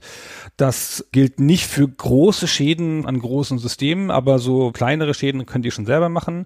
Dann der fünfte Realitätslevel ist Expert Destroyers. Dann sind die Destroyer stärker. Das habe ich im Spiel nicht so richtig festgestellt, ehrlich gesagt, aber für mich waren die alle sehr stark, waren die alle sehr expertig. Ja, es sind nicht alle stärker dann. Es können dann Experten, also besonders starke Zerstörer oder besonders effektive Zerstörer auftauchen. Aber nicht alle Zerstörer sind dann besser. Genau, dann, wie du vorhin schon ganz kurz angedeutet hast, der sechste Level ist, dass du Konvois suchen musst, dass du ein bisschen weiter entfernt abgesetzt wirst. Und der siebte Level ist, es ist so eine Art Aim-Hilfe, würde man heute vielleicht sagen. Also so, das ist ein relativ komplexes trigonomisches Problem, wenn man den Einschlag des Torpedos auf ein fahrendes Schiff berechnen will. Man muss die Geschwindigkeit des Torpedos, die Geschwindigkeit des Schiffes, das muss man ausrechnen. Man hält ja dann vor, ja, der Torpedo fährt ja dann unter eigenem Antrieb dahin, wo auch das Schiff hinfährt. Und das erspart dir das Spiel in den normalen Levels. Da kannst du einfach drauf zielen wie mit einem Fadenkreuz quasi. Und wenn du dann im richtigen Moment drückst, sobald du das Ziel richtig anvisiert hast, dann wird dir diese Rechnung abgenommen und der Torpedo geht halt dahin, also automatisch dahin, wo er hingehen muss. Und das kannst du aber auch ausschalten. Also zwei von diesen sieben Realitätsstufen beschäftigen sich mit den Torpedos. Und das hat schon seinen Grund, weil das natürlich die spezifische Waffe ist, die bei U-Booten zum Einsatz kommt. Und weil, wie du schon zu Recht gesagt hast, das so problembehaftet war im Zweiten Weltkrieg am Anfang mit diesen Mark 14 Torpedos, die so eine groteske Fehlerquote hatten. Zum Beispiel die USS Wahoo, die wir vorhin schon mal erwähnt haben. Die hatte eine super erfolgreiche Patrouille, ihre fünfte Patrouille im Mai 1943, hat da acht verschiedene verschiedene Schiffe versenkt. Und es wurde dann aber hinterher geschätzt, dass die eigentliche Zahl von Treffern doppelt so hoch waren. Die hätte also 16 Schiffe versenken können, wenn das nicht alles Blindgänger gewesen wären. Also bis zu 50 Prozent Fehlerquote. Das ist natürlich der Wahnsinn. Und man fragt sich auch, warum ein Spiel jetzt ausgerechnet so einen Zufallsfaktor einbauen sollte. Also nichts ist ja blöder, als wenn du da nach dieser ganzen Anbahnungs- und Anschleichphase den perfekten Schuss aus Baldovas denn da reinsetzt und dann explodiert der dumme Torpedo nicht. Das ist einzig und allein ein Zugeständnis an den historischen Realismus. Ich weiß nicht, warum man sich das antun wollte, das tatsächlich so zu spielen, aber man kann es. Und die sind legendär schlecht am Anfang gewesen, diese Torpedos. Die Geschichten darum sind schon so interessant. Das kommt aus der Tatsache, dass die in den 30ern entwickelt wurden, in den 30er Jahren, während der Weltwirtschaftskrise, der Great Depression in den USA wo nix viel Geld kosten dürfte. Die Navy hat diese Torpedos entwickelt und Torpedos sind teure Geräte. Da steckt Hightech drin für diese Zeit. Deswegen haben die pro Stück 10.000 Dollar gekostet. Das wären heute ungefähr 200.000 Dollar. Und weil die so teuer waren, hat die Navy gesagt, die testen wir nicht. Seid ihr des Wahnsinns? Mit jedem Testschuss verpulvern wir 10.000 Dollar. Und außerdem wollen wir auch keine Übungsschiffe stellen, die wir damit versenken. Könnt ihr, wo kommen wir denn dahin? Deswegen wurden die ungetestet in den Einsatz geschickt und viele von den Fehlern nicht entdeckt. Vor allem die Fehler fehlerhaften Zünder, die du schon beschrieben hast. Die hatten aber auch noch andere Probleme, die jetzt im Spiel keine große Rolle spielen, sind zum Teil auch zu früh explodiert oder tiefer gelaufen als eingestellt und manche sind sogar im Kreis gelaufen. Und dann will ich noch mal kurz zurückgehen zu dieser USS Tang, die das zweiterfolgreichste U-Boot war in diesem Pazifikkrieg, sehr, sehr viele Schiffe versenkt hat, obwohl sie relativ spät in den Krieg eingestiegen ist, 43 erst in Dienst gestellt und bei ihrem dritten Einsatz 1944 hatte die schon die Nachfolgertorpedos, die Mark 18, elektrische Torpedos an Bord. Und einer davon war ein Kreisläufer. Das heißt, der ist nicht gerade ausgelaufen, sondern eine Kurve gelaufen. Und natürlich bei so einer Kreisbahn kehrt das früher oder später wieder zum Ausgangspunkt zurück. Und diese USS Tang wurde also von ihrem eigenen Torpedo versenkt. Von der Mannschaft konnten sich nur neun Leute retten, unter anderem der Captain, der Richard O'Kane. Und die wurden am nächsten Tag von der japanischen Fregatte aufgesammelt, die vorher schon eine ganze Reihe Überlebende aufgesammelt hatte von Schiffen, die die USS Tang vorher versenkt hatte.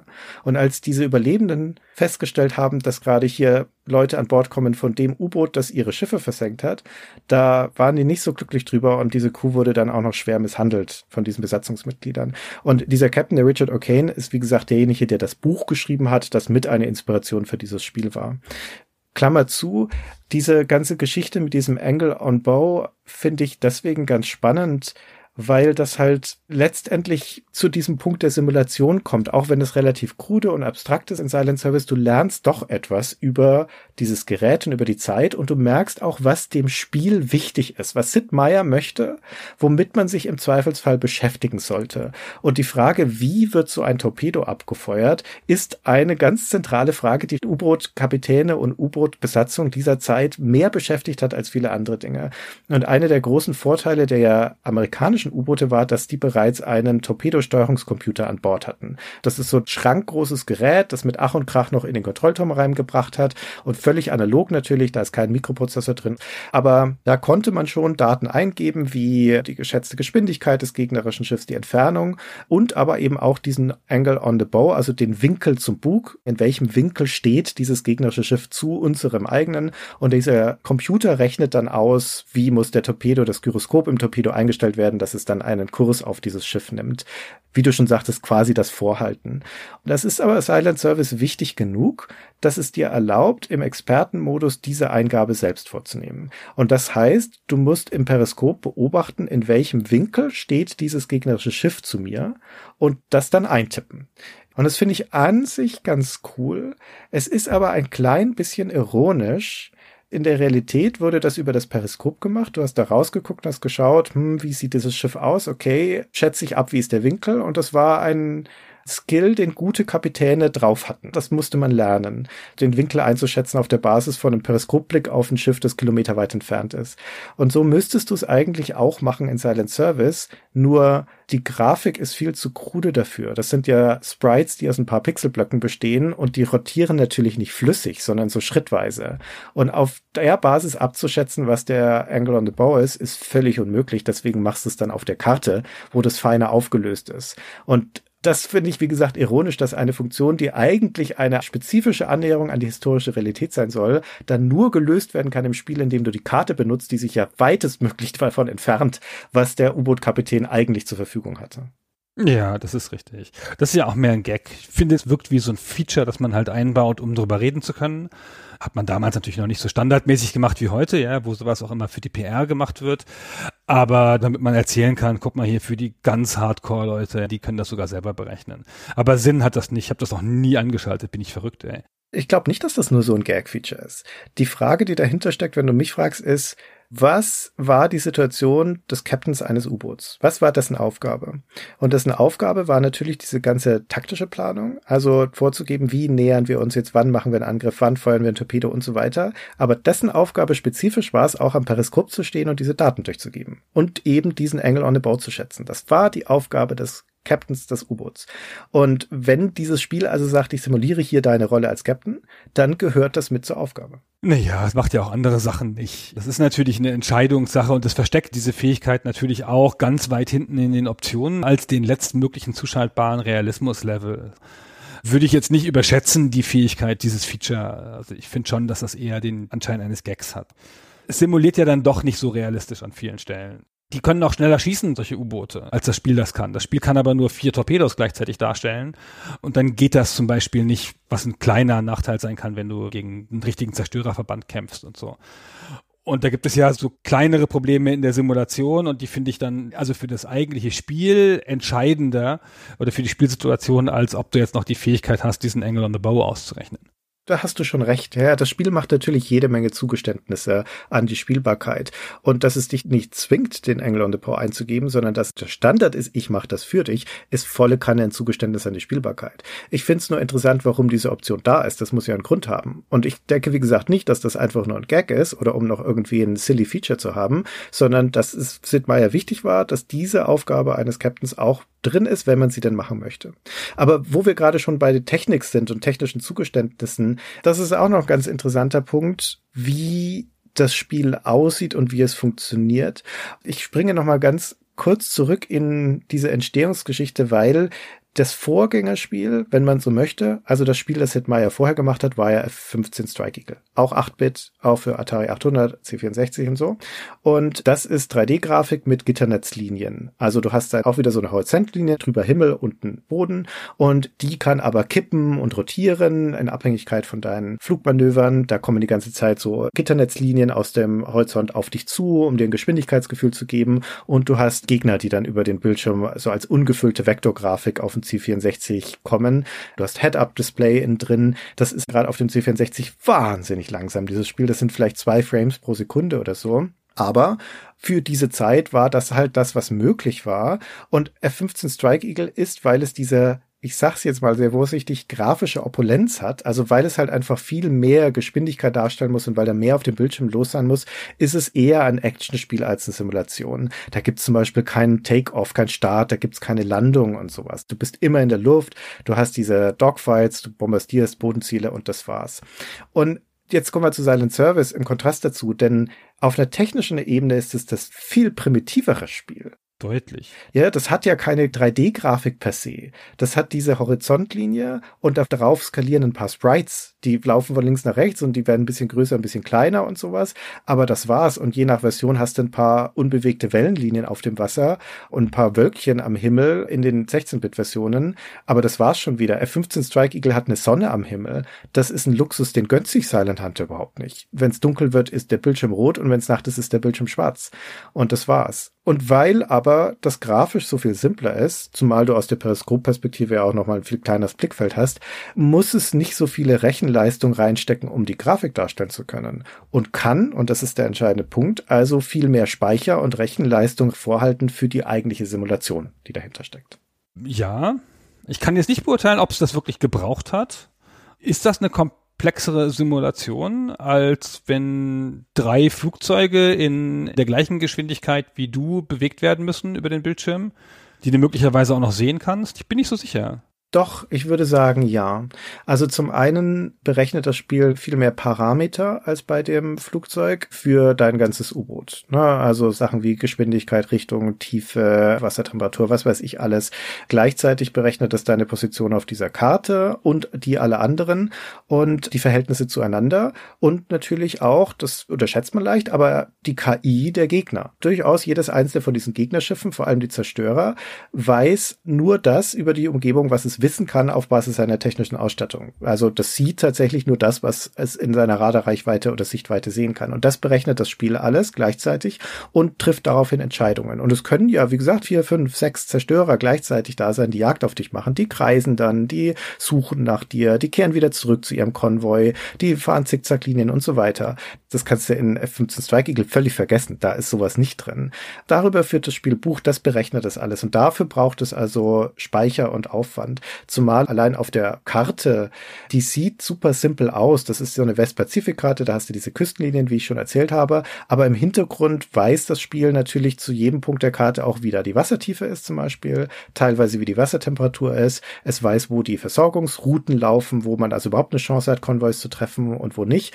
Das ist alles auf einem relativ simplen Niveau. Aber wir reden hier über 8-Bit-Systeme mit begrenztem Speicher und das Spiel steckt sein Geld, seine Energie in die unsichtbare Simulation von solchen Systemen und nicht in die Visualisierung oder nur sehr oberflächlich. Und dass es trotzdem noch ächzt und krächzt, merkst du daran, dass das Update-Intervall, das Berechnungsintervall von den Positionen von Gegnern auf der 3D-Ansicht, also in der Periskop-Ansicht und sowas, sind zwei Sekunden.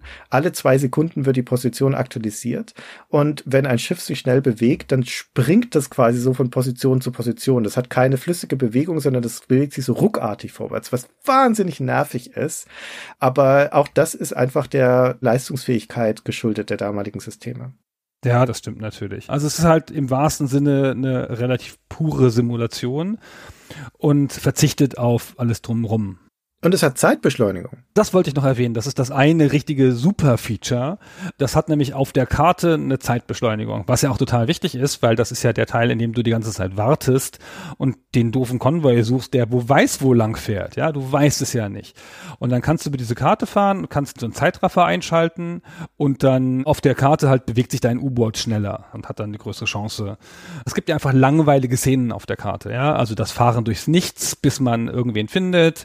Das kann ja auch minutenlang dauern, bis man da überhaupt jemanden entdeckt. Das Wegfahren von wem anders, ja, kleiner Geschwindigkeitsunterschied, nur sie haben dich entdeckt, du fährst im großen Tempo von denen weg und dann kannst du auch gerade den Zeitraffer einstellen, ja, bis du da weg bist und so. Und das ist ein super Feature, das das Spiel nochmal sehr, sehr, sehr viel spielbarer macht. Auf jeden Fall. Die Taktung der Zeit in dem Spiel ist schon schneller als in Realität. Also es ist schon von Natur aus viermal schneller. Wenn bei uns eine Sekunde vergeht, vergehen im Spiel vier Sekunden. Und das dient natürlich dem, dass du jetzt eine höhere Dichte von Entscheidungen und Ereignissen im Spielen hast, als du das in der Realität hättest.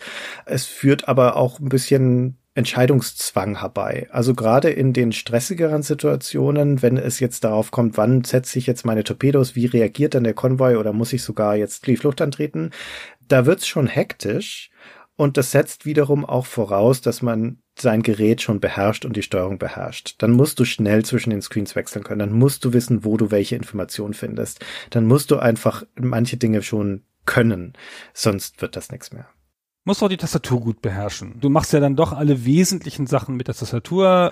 Das Tauchen, das Auftauchen, die Geschwindigkeit, rechts, links drehen. Es gibt sogar so ein paar Gags, die über die Tastatur machbar sind. Du kannst zum Beispiel Debris abwerfen.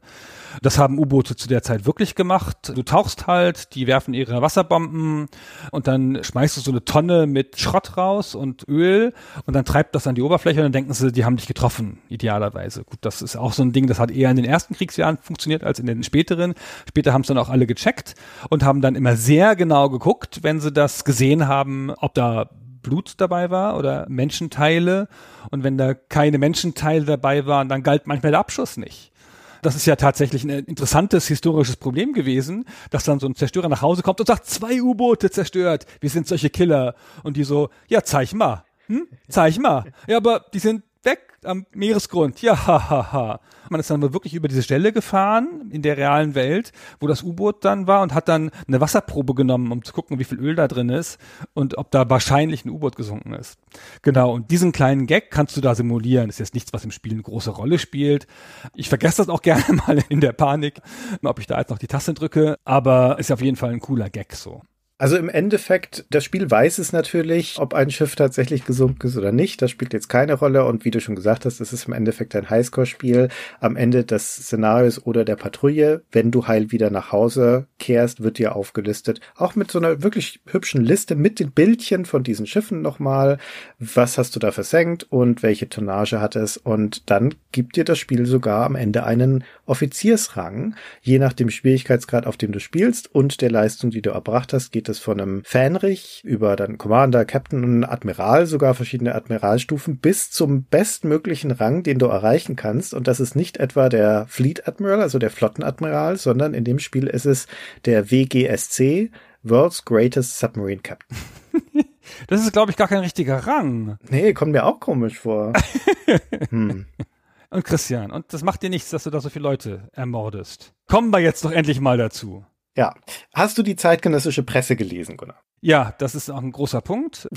Das kann man sich heute nicht mehr vorstellen, wie insbesondere die deutsche Presse auf das Spiel reagiert hat.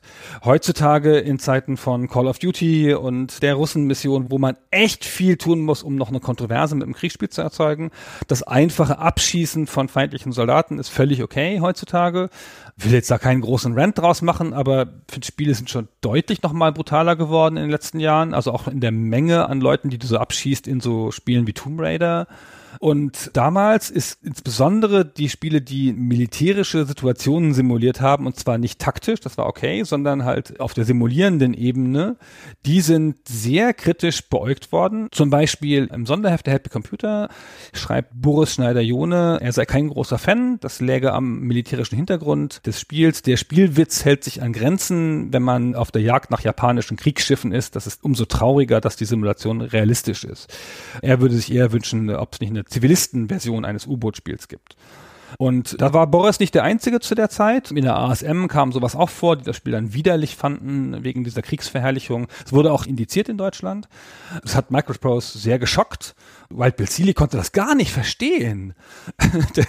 sowas. Und dann hat der so einen Feldzug losgetreten und ist dann vor Gericht gezogen in Deutschland. Den deutschen Vertrieb, der hat dann Einspruch erhoben. Rushware war das in Deutschland. Um das Spiel wieder vom Index zu kriegen, haben sie auch geschafft nach einem Jahr aber da war dann natürlich auch schon ein bisschen das Verkaufsfenster vorbei. Aber sehr kritisch beäugt wegen des Militarismus. Und dir macht das nichts, Christian, kaltherzig wie du bist. Also ich war sehr überrascht, als ich gelesen habe, mit welchem Unbehagen die deutsche Presse das damals beurteilt hat. Insbesondere dieser ASM-Artikel, den du schon erwähnt hast, wo ja auch eine Wertung verweigert wird dem Spiel. Aus diesem Grund. Und die Hälfte des Artikels besteht aus einer Art Moralpredigt darüber, dass diese Art von Spielen das Leid unschuldiger, verharmlosen, menschenverachtender Politik, dass das den Schrecken eines jederzeit möglichen Kriegs verharmlost und so weiter. Natürlich ist das ein bisschen der Zeit geschuldet. Wir sind hier mitten im Kalten Krieg, Mitte der 80er Jahre, wo das jetzt keine so unrealistische Option war, No Future und sowas. Ein Atomkrieg kann jederzeit kommen und dann geht es wieder los.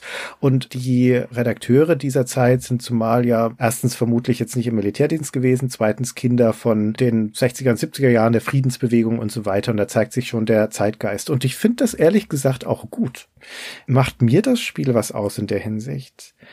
Was man da macht, nüchtern betrachtet, ist, dass du Schiffe versenkst, auf denen, gerade wenn es zum Beispiel Truppentransporter ist, vermutlich hunderte bis tausende Leute elend ersaufen werden. Und das machst du wieder und wieder und wieder. Und diese Dimension des Krieges, das war ja das erklärte Ziel auch dieses U-Boot-Krieges, des uneingeschränkten U-Boot-Krieges, wie du das schon gesagt hattest. Das ist menschenverachtend und verdammungswürdig wenn das das Hauptaugenmerk der Simulation wäre, des Spiels wäre, dann hätte ich da auch ein großes Unbehagen damit. Das ist es aber nicht, habe ich das Gefühl. Zum einen ist der Abstraktionsgrad enorm hoch. Obwohl das jetzt hier natürlich diesen historischen Hintergrund hat, hatte ich zu keiner Zeit das Gefühl, dass das wahnsinnig realistisch ist, was jetzt hier auf der Szenarioebene dargestellt wird, weil es ja so viel wegstreicht, wie wir schon gesagt haben, weil ja der ganze Kontext fehlt. Und zum anderen habe ich auch das Gefühl, dass es dem Spiel und der Simulation und Sid Meier darum gar nicht geht, sondern es geht eher um die Erfahrung, wie ist es, ein Kommandant eines U-Bootes zu sein, der in eine solche Situation geworfen wird. Und weiß nicht, ob es das entschuldigt. Weiß nicht, ob es dieses Spiel ausgerechnet ist, an dem man so ein Fass aufmachen muss. Da gäbe es ja nun wirklich genügend anderer. Aber es ist, stand jetzt mit unserer modernen Perspektive darauf wahnsinnig schwer nachzuvollziehen, warum Zeitgenossen sich so sehr gestört haben an ausgerechnet diesem Spiel. In der ASM zum Beispiel ist in der gleichen Ausgabe ein Test von Tomahawk drin, von der Hubschrauberflugsimulation. Den finden die super. Also da haben sie überhaupt kein Problem damit. Anderer Redakteur natürlich, aber ich glaube auch, dass was Unbehagen hier stiftet, ist gar nicht unbedingt das Szenario an sich oder das Genre, sondern es ist der Realitätsgrad, in Anführungszeichen. Ja, der Versuch, dass hier etwas, was wirklich passiert ist, realistisch dargestellt werden soll. Ich bin nicht so ganz sicher. Ich habe da so ein bisschen so eine ambivalente Meinung zu und ich kann natürlich mich jetzt nicht zurückversetzen in die Zeit, als ich, keine Ahnung, 16 war oder wie alt ich da war. Das war da sicher anders, da habe ich das alles nicht so gesehen. Was mich hier ein Tick stört, ist diese Verquickung zwischen dem arcadigen Highscore der reinen Berechnung deines Erfolges auf Tonnage, was auch so eine Highscore-Wertung einfach ist, und der Tatsache, dass das Handbuch das alles sehr glorifiziert, weil es nur diesen puren technischen Aspekt, also schon die Wirkung der U-Boot-Waffe. Hier tolle Technik hier, tolle Technik da, hier Technik, Technik, Technik, hier ist die Strategie, das macht man so und alles Mögliche so. Und dass da auch nicht ein Wort drüber verloren wird. Also man muss da jetzt keinen langen Absatz drin haben. Das ist ja halt ein Kriegsspiel, ja, das darf es dann auch sein. Aber so ein Nebensatz, ich habe das ja vorhin dazu erzählt, dass das ja zu dem Zeitpunkt ambivalent war ob man Handelsschiffe angreifen darf. Das war bis vor Pearl Harbor Teil der amerikanischen Doktrin, das nicht zu tun. Und ja klar, dann sind sie überfallen worden, dann haben sie aber auch mit großer Begeisterung dann diese Doktrin fallen gelassen. Und das war auch wohl, das sind nicht alle Quellen ganz klar, aber eine einsame Entscheidung des Militärkommandos und die Regierung wurde nicht gefragt, ob die das unterstützt.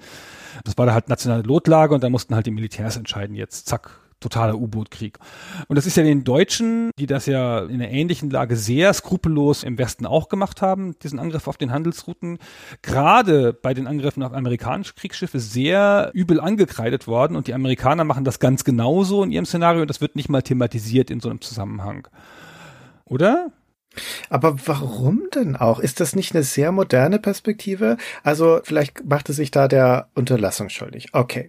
Aber wie wird denn dieser ganze Einsatz im Spiel und im Handbuch dargestellt? Sehr nüchtern, sehr abstrakt und da wird überhaupt nichts zelebriert. Es ist nicht so, dass du da gefeiert würdest als Held, als ob da die Schiffe in großen Explosionen vergehen und da wird nicht Buch geführt, wie viele Menschenleben du am Ende umgebracht hast. Das ist natürlich alles sehr technokratisch, aber ist halt so klinisch, genau. Naja, was klinisches ist halt der Zeit geschuldet. Was hättest du dir denn gewünscht? Wie hätte man es denn besser machen können? Das Spiel stellt dich nicht dar als eine Superheldenwaffe, wo du mit dem Superchat rumfliegst und ballerst alles tot, was links und rechts steht, sondern du bist ein wahnsinnig fragiles Ding. Aber das hat doch das eine mit dem anderen nichts zu tun. Du bist sehr verwundbar und wenn dein U-Boot untergeht, sind ja auch 80 Leute tot. Ja, aber es hat ja damit gar nichts zu tun. Also, das ist doch nicht so, als ob da Gewalteinwirkung zelebriert oder glorifiziert wäre. Das würde ich mir völlig anders vorstellen. Nee, ich finde gerade das Reduzieren also andersrum. Man muss sich das vielleicht ein ganz bisschen ins Extrem denken. So, dann schießt du halt fünf Atombomben und dann kriegst du halt für jeden Menschen, der da mehr dran stirbt, kriegst du halt einen Scorepunkt mehr. Das ist es, was mich stört. So dieses Scoring auf der Tonnage und dass es gar keinen Widerhall findet, was dahinter ist. Und das muss das Spiel auch nicht haben. Das Spiel ist in seiner Abstraktion ja auch völlig richtig so. Das zeigt ja auch keine Angst von deinen Leuten oder sonst irgendwas. Das ist ja wirklich ein wahnsinnig technokratisches Spiel. Aber ich finde, das Handbuch hätte das, das stellt ja auch den historischen Kontext durchaus dar, diesen Doktrinenwechsel hin zu diesem totalen U-Boot-Krieg mit erwähnen können. Ohne dass es sich in Zacken aus der Krone gebrochen hätte, ohne dass das da wie ein Fremdkörper drin gewesen wäre und man hätte noch so ein bisschen so einen Rahmen gehabt aus der heutigen Zeit. Und das ist alles, was mich stört. Diese Art von Scoring, die fand ich spontan ein bisschen komisch, aber das ist wirklich wahrscheinlich eine sehr moderne Perspektive. Und die Tatsache, dass das Handbuch da so drüber hinweggeht. Mai, das ist aber alles. Ich habe mich da gar nicht dran gestört, obwohl ich da jetzt auch normalerweise ja nicht unsensibel für solche Dinge bin. Aber ich finde das auch ein sehr hoher Maßstab angelegt an ein Spiel, den man ja dann an alle Spiele dieser Zeit anlegen müsste. Nimmst du ein typisches Wargame, wo du irgendwie eine Zweite Weltkriegsschlacht simulierst, in Russland zum Beispiel, irgendeine Panzerschlacht. Und am Ende, wenn du das Szenario gewonnen hast, sagst du ja auch nicht, ja, warum hat das Spiel mir jetzt ja nicht gesagt, wie viele Leute da auf der Strecke geblieben sind, wie viele 10.000 Soldaten ich da jetzt verloren habe in der Gelegenheit. Das ist ja genau das Gleiche. Nein, das hängt doch auf beiden Füßen dein Vergleich, Christian. Wie so oft deine Vergleiche. Weil hier ist es ein Krieg gegen zivile Schiffe. Okay. Und ich finde, das wird irgendwie ausgeblendet, indem die halt als Tonnage bezeichnet werden. Und das finde ich aber auch schon wirklich fundamental was anderes, als wenn du eine Schlacht simulierst. Also, wie gesagt, es klingt jetzt schlimmer, als es ist. Ich will dir ja bloß einen Strick drehen, dass du mir die Warhammer-Spiele so madig machst, weil die so militaristisch wären. Also ich finde dieses Bezeichnen als Tonnage, das als Score zu nehmen und dann nicht mal so ein bisschen noch drumrum zu machen, also so zwei, drei Sätze im Handbuch zu verlieren, weil es ja einigermaßen ungewöhnlich ist, dass du in einem Spiel Krieg gegen zivile Ziele führst. Das ist richtig. Auch in anderen Kriegsspielen hast du immer wieder zivile Opfer, die keine Rolle spielen, nimmst du eine Belagerung oder sowas, aber das klammern wir jetzt ja aus. Du hast recht, es ist hier spezifisch zivile Ziele, gegen die man vorgeht und die werden noch nicht mal als solches besonders gekennzeichnet. Ich denke nur, insofern glorifiziert es jetzt den Krieg auch nicht, weil du gewinnst ja den Krieg überhaupt nicht. Darum geht's ja überhaupt nicht. Du kannst nicht als der glorreiche Held da rausgehen, der jetzt hier für die USA Japan in die Knie hm. gezwungen hat. Du spielst noch nicht mal eine Kampagne oder sowas. Es sind halt einzelne Einsätze und die sind so nüchtern rausgelöst aus diesem Gesamten. Das kann man dem Spiel durchaus vorwerfen. Ist übrigens eine Schwäche des Spiels, würde ich sogar sagen, im Vergleich zu späteren Simulationen. Ja, das mag schon sein. Aber wie gesagt, wir sind hier im Jahr 1985. Ich würde sagen, das ist ein Spiel von dieser Komplexität der Simulation und ich meine das jetzt nicht im Sinne von Kompliziertheit, sondern von der Art und Weise, was es alles berechnet auf einem relativ schwächlichen System und wie es das sehr clever diese Informationen bündelt, wie es es zusammenführt, wie es dir ermöglicht, so ein komplexes Ding wie ein U-Boot in einer vergleichsweise komplexen Situation effektiv zu managen. Das ist wegweisend. Das ist ein Meilenstein der Simulationen in dieser Hinsicht und es ist auch ein Meilenstein für Stealth-Spiele, weil das ist es ja im Endeffekt. Das ist ja ein Schleichspiel. Du fährst ja als ungesehener Jäger herum und die Gegner gegen die du da angehst, also sowohl du als auch die Gegner, haben dieses Erkennen und Verstecktsein nicht nur auf einer Dimension, auf der Dimension, dass ich sehe es oder ich sehe es nicht, sondern dadurch, dass diese Schiffe ja auch Lärm machen, so nah haben, auch auf der Ebene des Hörens. Also wenn du unter Wasser bist, ist es nicht nur die Frage, können die mich noch sehen oder nicht, sondern es ist auch die Frage, können die mich noch hören oder nicht. Also wie du deine Maschinen laufen lässt oder ob sie überhaupt nicht laufen lässt, ob du beschädigt bist oder nicht, ob dein Schiff also Lärm macht, spielt auch eine Rolle. Und es ist ja auch ein sehr moderner Aspekt Aspekt eigentlich von einem Schleichspiel. Und Deckung spielt eine Rolle, das ist in dem Fall halt Wassertiefe zum Beispiel, Sichtbedingungen. Die Gegner-KI, die ist entweder passiv, indem sie ihre Konvoi-Route verfolgt, oder sie kann aktiv werden. Dann sucht sie nach dir wie eine Wache in einem Thief. Die guckt da, wo hat sie das Geräusch gehört, wo warst du das letzte Mal, da sucht sie ein bisschen rum. Irgendwann verliert sie wieder das Interesse, kehrt wieder zurück auf ihren vorgegebenen Pfad das stammt aus Silent Service. Das ist genau das, was die Zerstörer machen. Und die sind unterschiedlich kompetent in dem, was sie tun. Die sind unterschiedlich gut ausgerüstet. Es macht diese ganze indirekte Erfahrung des U-Bootes für dich direkt handhabbar, wie ich es gerade schon gesagt habe. Das ist als Leistung gar nicht zu überschätzen. Und Silent Service ist ein Spiel, das so unter dem Radar fliegt, weil es halt eine Simulation ist und weil es schon so alt ist, was viele Leute nicht so richtig auf dem Schirm haben, habe ich das Gefühl. Und ich denke, wir tun hoffentlich unseres heute dazu, dass das auf einer rein mechanischen Ebene mehr gewertschätzt wird, was dieses Spiel geleistet hat es funktioniert heute wie damals noch in dieser grundsätzlichen Simulation. Also es sieht halt nicht so dolle aus mehr, logischerweise. Und man muss sich an diese Abstraktion gewöhnen. Aber es funktioniert von der ganzen Mechanik her noch sehr gut. Man merkt diese Eleganz, diese Aufgeräumtheit, die dieses Spiel hat, merkt man auch heute noch. Das Einzige, was ihm aus heutiger Sicht besonders fehlt, finde ich, ist so ein Zusammenhalt durch ein Szenario oder eine Kampagne oder sonst irgendwas. Also es zerfällt halt in diese Einzelmissionen und das macht wirklich was sehr Technokratisches. Du hast dann diese einzelnen Aufgaben, die du da zu lösen hast, dadurch auch vergleichsweise kurze Partien und danach ist es halt vorbei und dein einziger Erfolg der Selbstwirksamkeit ist der Highscore. Und das ist aus heutiger Sicht besonders eine sehr schwache Belohnung dass du nur das hast für deine Mühen und für deine intensive Erfahrung. Es stand ja auch Gunship zur Wahl, das kommt zwei Jahre später und das macht da gerade im Aspekt einer Kampagne und einer Verbindung zwischen den Aufgaben sehr, sehr, sehr viel mehr draus. Ja, das natürlich wahr. Also das Silent Service ist auch ein interessantes Spiel, so in diesem Werdegang von Sid Meier. Das war schon ein erfolgreiches Spiel für Microprose Silent Service. Das zweiterfolgreichste in der Ära nach F15. Aber der große Durchbruch für Sid Meier so in den Mainstream kam ja erst zwei Jahre später mit Pirates. Und wenn man sich Pirates anguckt und Silent Service so nebeneinander legt, dann stellt man fest, dass da schon Parallelen drin sind. Die Tatsache zum Beispiel, dass du da eine historische Zeitperiode hast mit verschiedenen Einstiegspunkten und die verändern das Szenario, dass sich so verfügbare Technologie quasi auch im Zeitverlauf verändern kann, das hast du in Silent Service drin, das kommt in Pirates. Und auch die Tatsache natürlich, dass hier Schiffe miteinander interagieren, dass die umeinander rumkreisen und sowas auch das schon. Aber so spielmechanische Konzepte, die in Silent Service schon ausprobiert wurden, finden dann auch in Pirates wieder ihren Niederschlag. Ich musste da ständig an Pirates denken. Es ist kein so ganz häufiges Konzept, weder in Simulationen noch in anderen Spielen zu der Zeit, diese unterschiedlichen Systeme zu haben, die alle einem eigenen Screen zugeordnet sind. Gehört ja alles zusammen, aber es sind ja wie Spiele. Und das hat Pirates ja auch ganz stark. Ja, das zerfällt ja in diese einzelnen Screens, ähm, Entscheidungsscreens und Schifffahrscreens und Kampfscreens und so weiter und so fort. Und das ist ja hier schon so ein bisschen angelegt, obwohl es hier natürlich viel tighter ist, ja, weil da nur eine Sache grundlegend simuliert wird. Nun hat es ja noch in seiner kurzen Geschichte des Silent Service einen Nachfolger, Silent Service 2, das fünf Jahre auf sich warten lässt. 1990 bringt Microprocess dann raus. Da ist Sid Meier auch gar nicht mehr dran beteiligt. Das darf ein anderes Team im Haus machen. Und das ist im Endeffekt ein Remake des ersten Spiels mit ein paar mehr Nuancen. Da gibt's natürlich bessere Grafik, klar und so, aber dann gibt's halt ein paar mehr Schiffe, es gibt ein paar mehr Torpedotypen, es gibt so feinere Unterscheidungen an einigen Stellen, wie bei den Tauchtiefen, dann gibt's zwischen der Periskoptiefe und dem Aufgetauchtsein gibt's noch die Radartiefe, wo du gerade so tief abgetaucht bist, dass deine Radarantenne noch über Wasser ist und so weiter. Also es ist von allem ein bisschen mehr und es ist alles ein bisschen schöner, aber im Endeffekt ist es das gleiche Spiel, das gleiche Szenario, die gleichen Missionsstrukturen, die gleichen Spielmodi, die gleiche Seite, die du da spielst. Also grundsätzlich eigentlich die gleiche Spielerfahrung. Und da haben sie wirklich die Chance verpasst, finde ich, genau das zu machen, was du gerade schon beschrieben hast, zum Beispiel das in einen größeren Kontext zu stellen, da wirklich eine Kampagne drumherum zu strecken oder sowas. Ja, erstaunlich, dass sie das nicht gemacht haben, zumal es ja vorher zwischendurch noch Red Storm Rising gibt.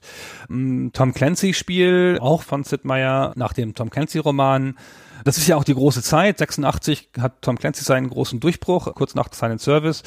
Also, wo die amerikanische Stolz aufs Militär so ein bisschen zurückkehrt, der eine Zeit lang nicht mehr so stark war.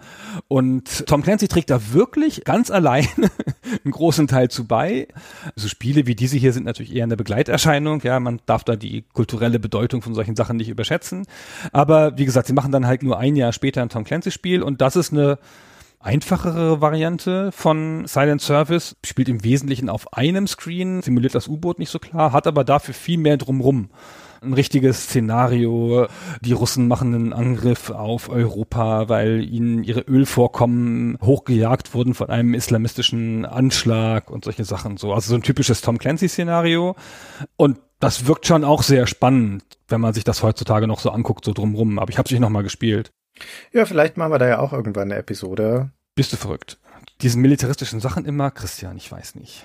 Ja, vielleicht haben wir unsere Hörer jetzt Geschmack dran gefunden. Ne? Mehr U-Boot-Spiele, mehr Simulationen, mehr Militärszenarien und das, was man sich immer von Stay Forever gewünscht hat. Dann machen wir Schleichfahrt, Christian, ist doch klar. Wenn wir nochmal ein U-Boot-Spiel machen, machen wir Schleichfahrt. Du hast schon recht, da wäre noch wirklich viel auf dem Programm. Naja, zuletzt noch die Frage, was, wenn man das nochmal spielen wollen würde heute. Zumindest für die DOS-Version ist es sehr einfach. Das gibt's bei Steam, das gibt's bei Good Old Games, bei GOG, für kleines Geld zu kaufen. Zwei Dinge muss man dazu wissen. Die DOS-Version ist nicht unbedingt die beste. Wenn man die authentische Erfahrung haben möchte, wäre es eigentlich eine der 8-Bit-Versionen oder wenn man die komfortableren Versionen haben wollte, dann Amiga oder ST. Aber unabhängig davon, welche Version man sich zulegt, es ist ein Spiel, das auf jeden Fall voraussetzt, dass man das Handbuch liest. Und das ist gar nicht schlimm, finde ich, denn erstens ist es nicht super umfangreich, das sind glaube ich 50 Seiten oder sowas und es ist sehr gut geschrieben, es ist kompakt, es liest sich echt gut, man erfährt was über die Zeit und dann braucht's halt einfach Übung. Die Belohnung dafür ist dann, dass man diese super spannenden Situationen hat, die dieses Kopfkino so richtig anspringen lassen. Aber bis dahin ist es eine Strecke Weg. Also die Amiga-Version ist natürlich die schönste, wie immer eigentlich, zu dieser Zeit. Und das Handbuch ist tatsächlich, wie viele Handbücher von Simulationen, einfach lesbar. Du kannst es einfach lesen von vorn bis hinten und es hat interessante Beschreibungen zu der Waffengattung und Sachen drumrum. Nicht nur die reine Spielbeschreibung, sondern auch einfach so was drumrum. Und das, was es so sagt, auch über den Kontext der Zeit, über die U-Boote und sowas, ist nach dem, was ich jetzt mit bestem Wissen und Wissen sagen kann, auch richtig. Also das ist schon auch ein faktensicheres Handbuch. Ja, es ist auch ein interessantes Feld einfach, ne? wenn man sich ein bisschen für Militärgeschichte interessiert und ich tue das so ein bisschen und habe aber jetzt vom amerikanischen Pazifikkrieg keine spezielle Ahnung gehabt. Mich hat das nochmal so zur Recherche auch abseits dessen, was in so einem Podcast verwertbar ist, angeregt. Habe mir nochmal Dokus angeschaut und so, um dann noch ein Gefühl dafür zu kriegen, weil man hat da nicht so ein gutes Verhältnis zu, gerade aus Deutschland heraus, dass man da wüsste, was da passiert ist. Das hat aber einen großen Einfluss, glaube ich, auf das Bewusstsein von den Amerikanern und deren Selbstwahrnehmung im Krieg. Das ist schon ganz spannend. Gut, Gunnar, Simulation bei Stay Forever abgehakt. Also machen wir aber mal wieder einen Shooter oder irgendwie sowas, ne? Irgendwas mit Baller. ja, was Einfaches, Christian, genau. Hüpf- und Springspiel, komm. Wir finden auf jeden Fall was und ansonsten hat es sich ja immer bewährt, euch zu fragen, also zumindest diejenigen von euch, die uns unterstützen. Und das werden wir demnächst auch wieder tun. Und glaub nicht, dass du ohne Gunship rumkommst. Gunship ist eins meiner super duper ewigen Lieblingsspiele. Das müssen wir machen. Das ist so toll. Freue ich mich auch drauf. Würde ich auch gern machen. Na gut, dann bis zum nächsten Mal. Euch vielen Dank fürs Zuhören und Christian, Mensch, ne? Ja. Hat Spaß gemacht. Wieder was gelernt. Wie immer. Ich habe wirklich was gelernt durch dieses Spiel, über dieses Spiel. Vielen Dank. Das ist richtig. Bis dann. Ciao.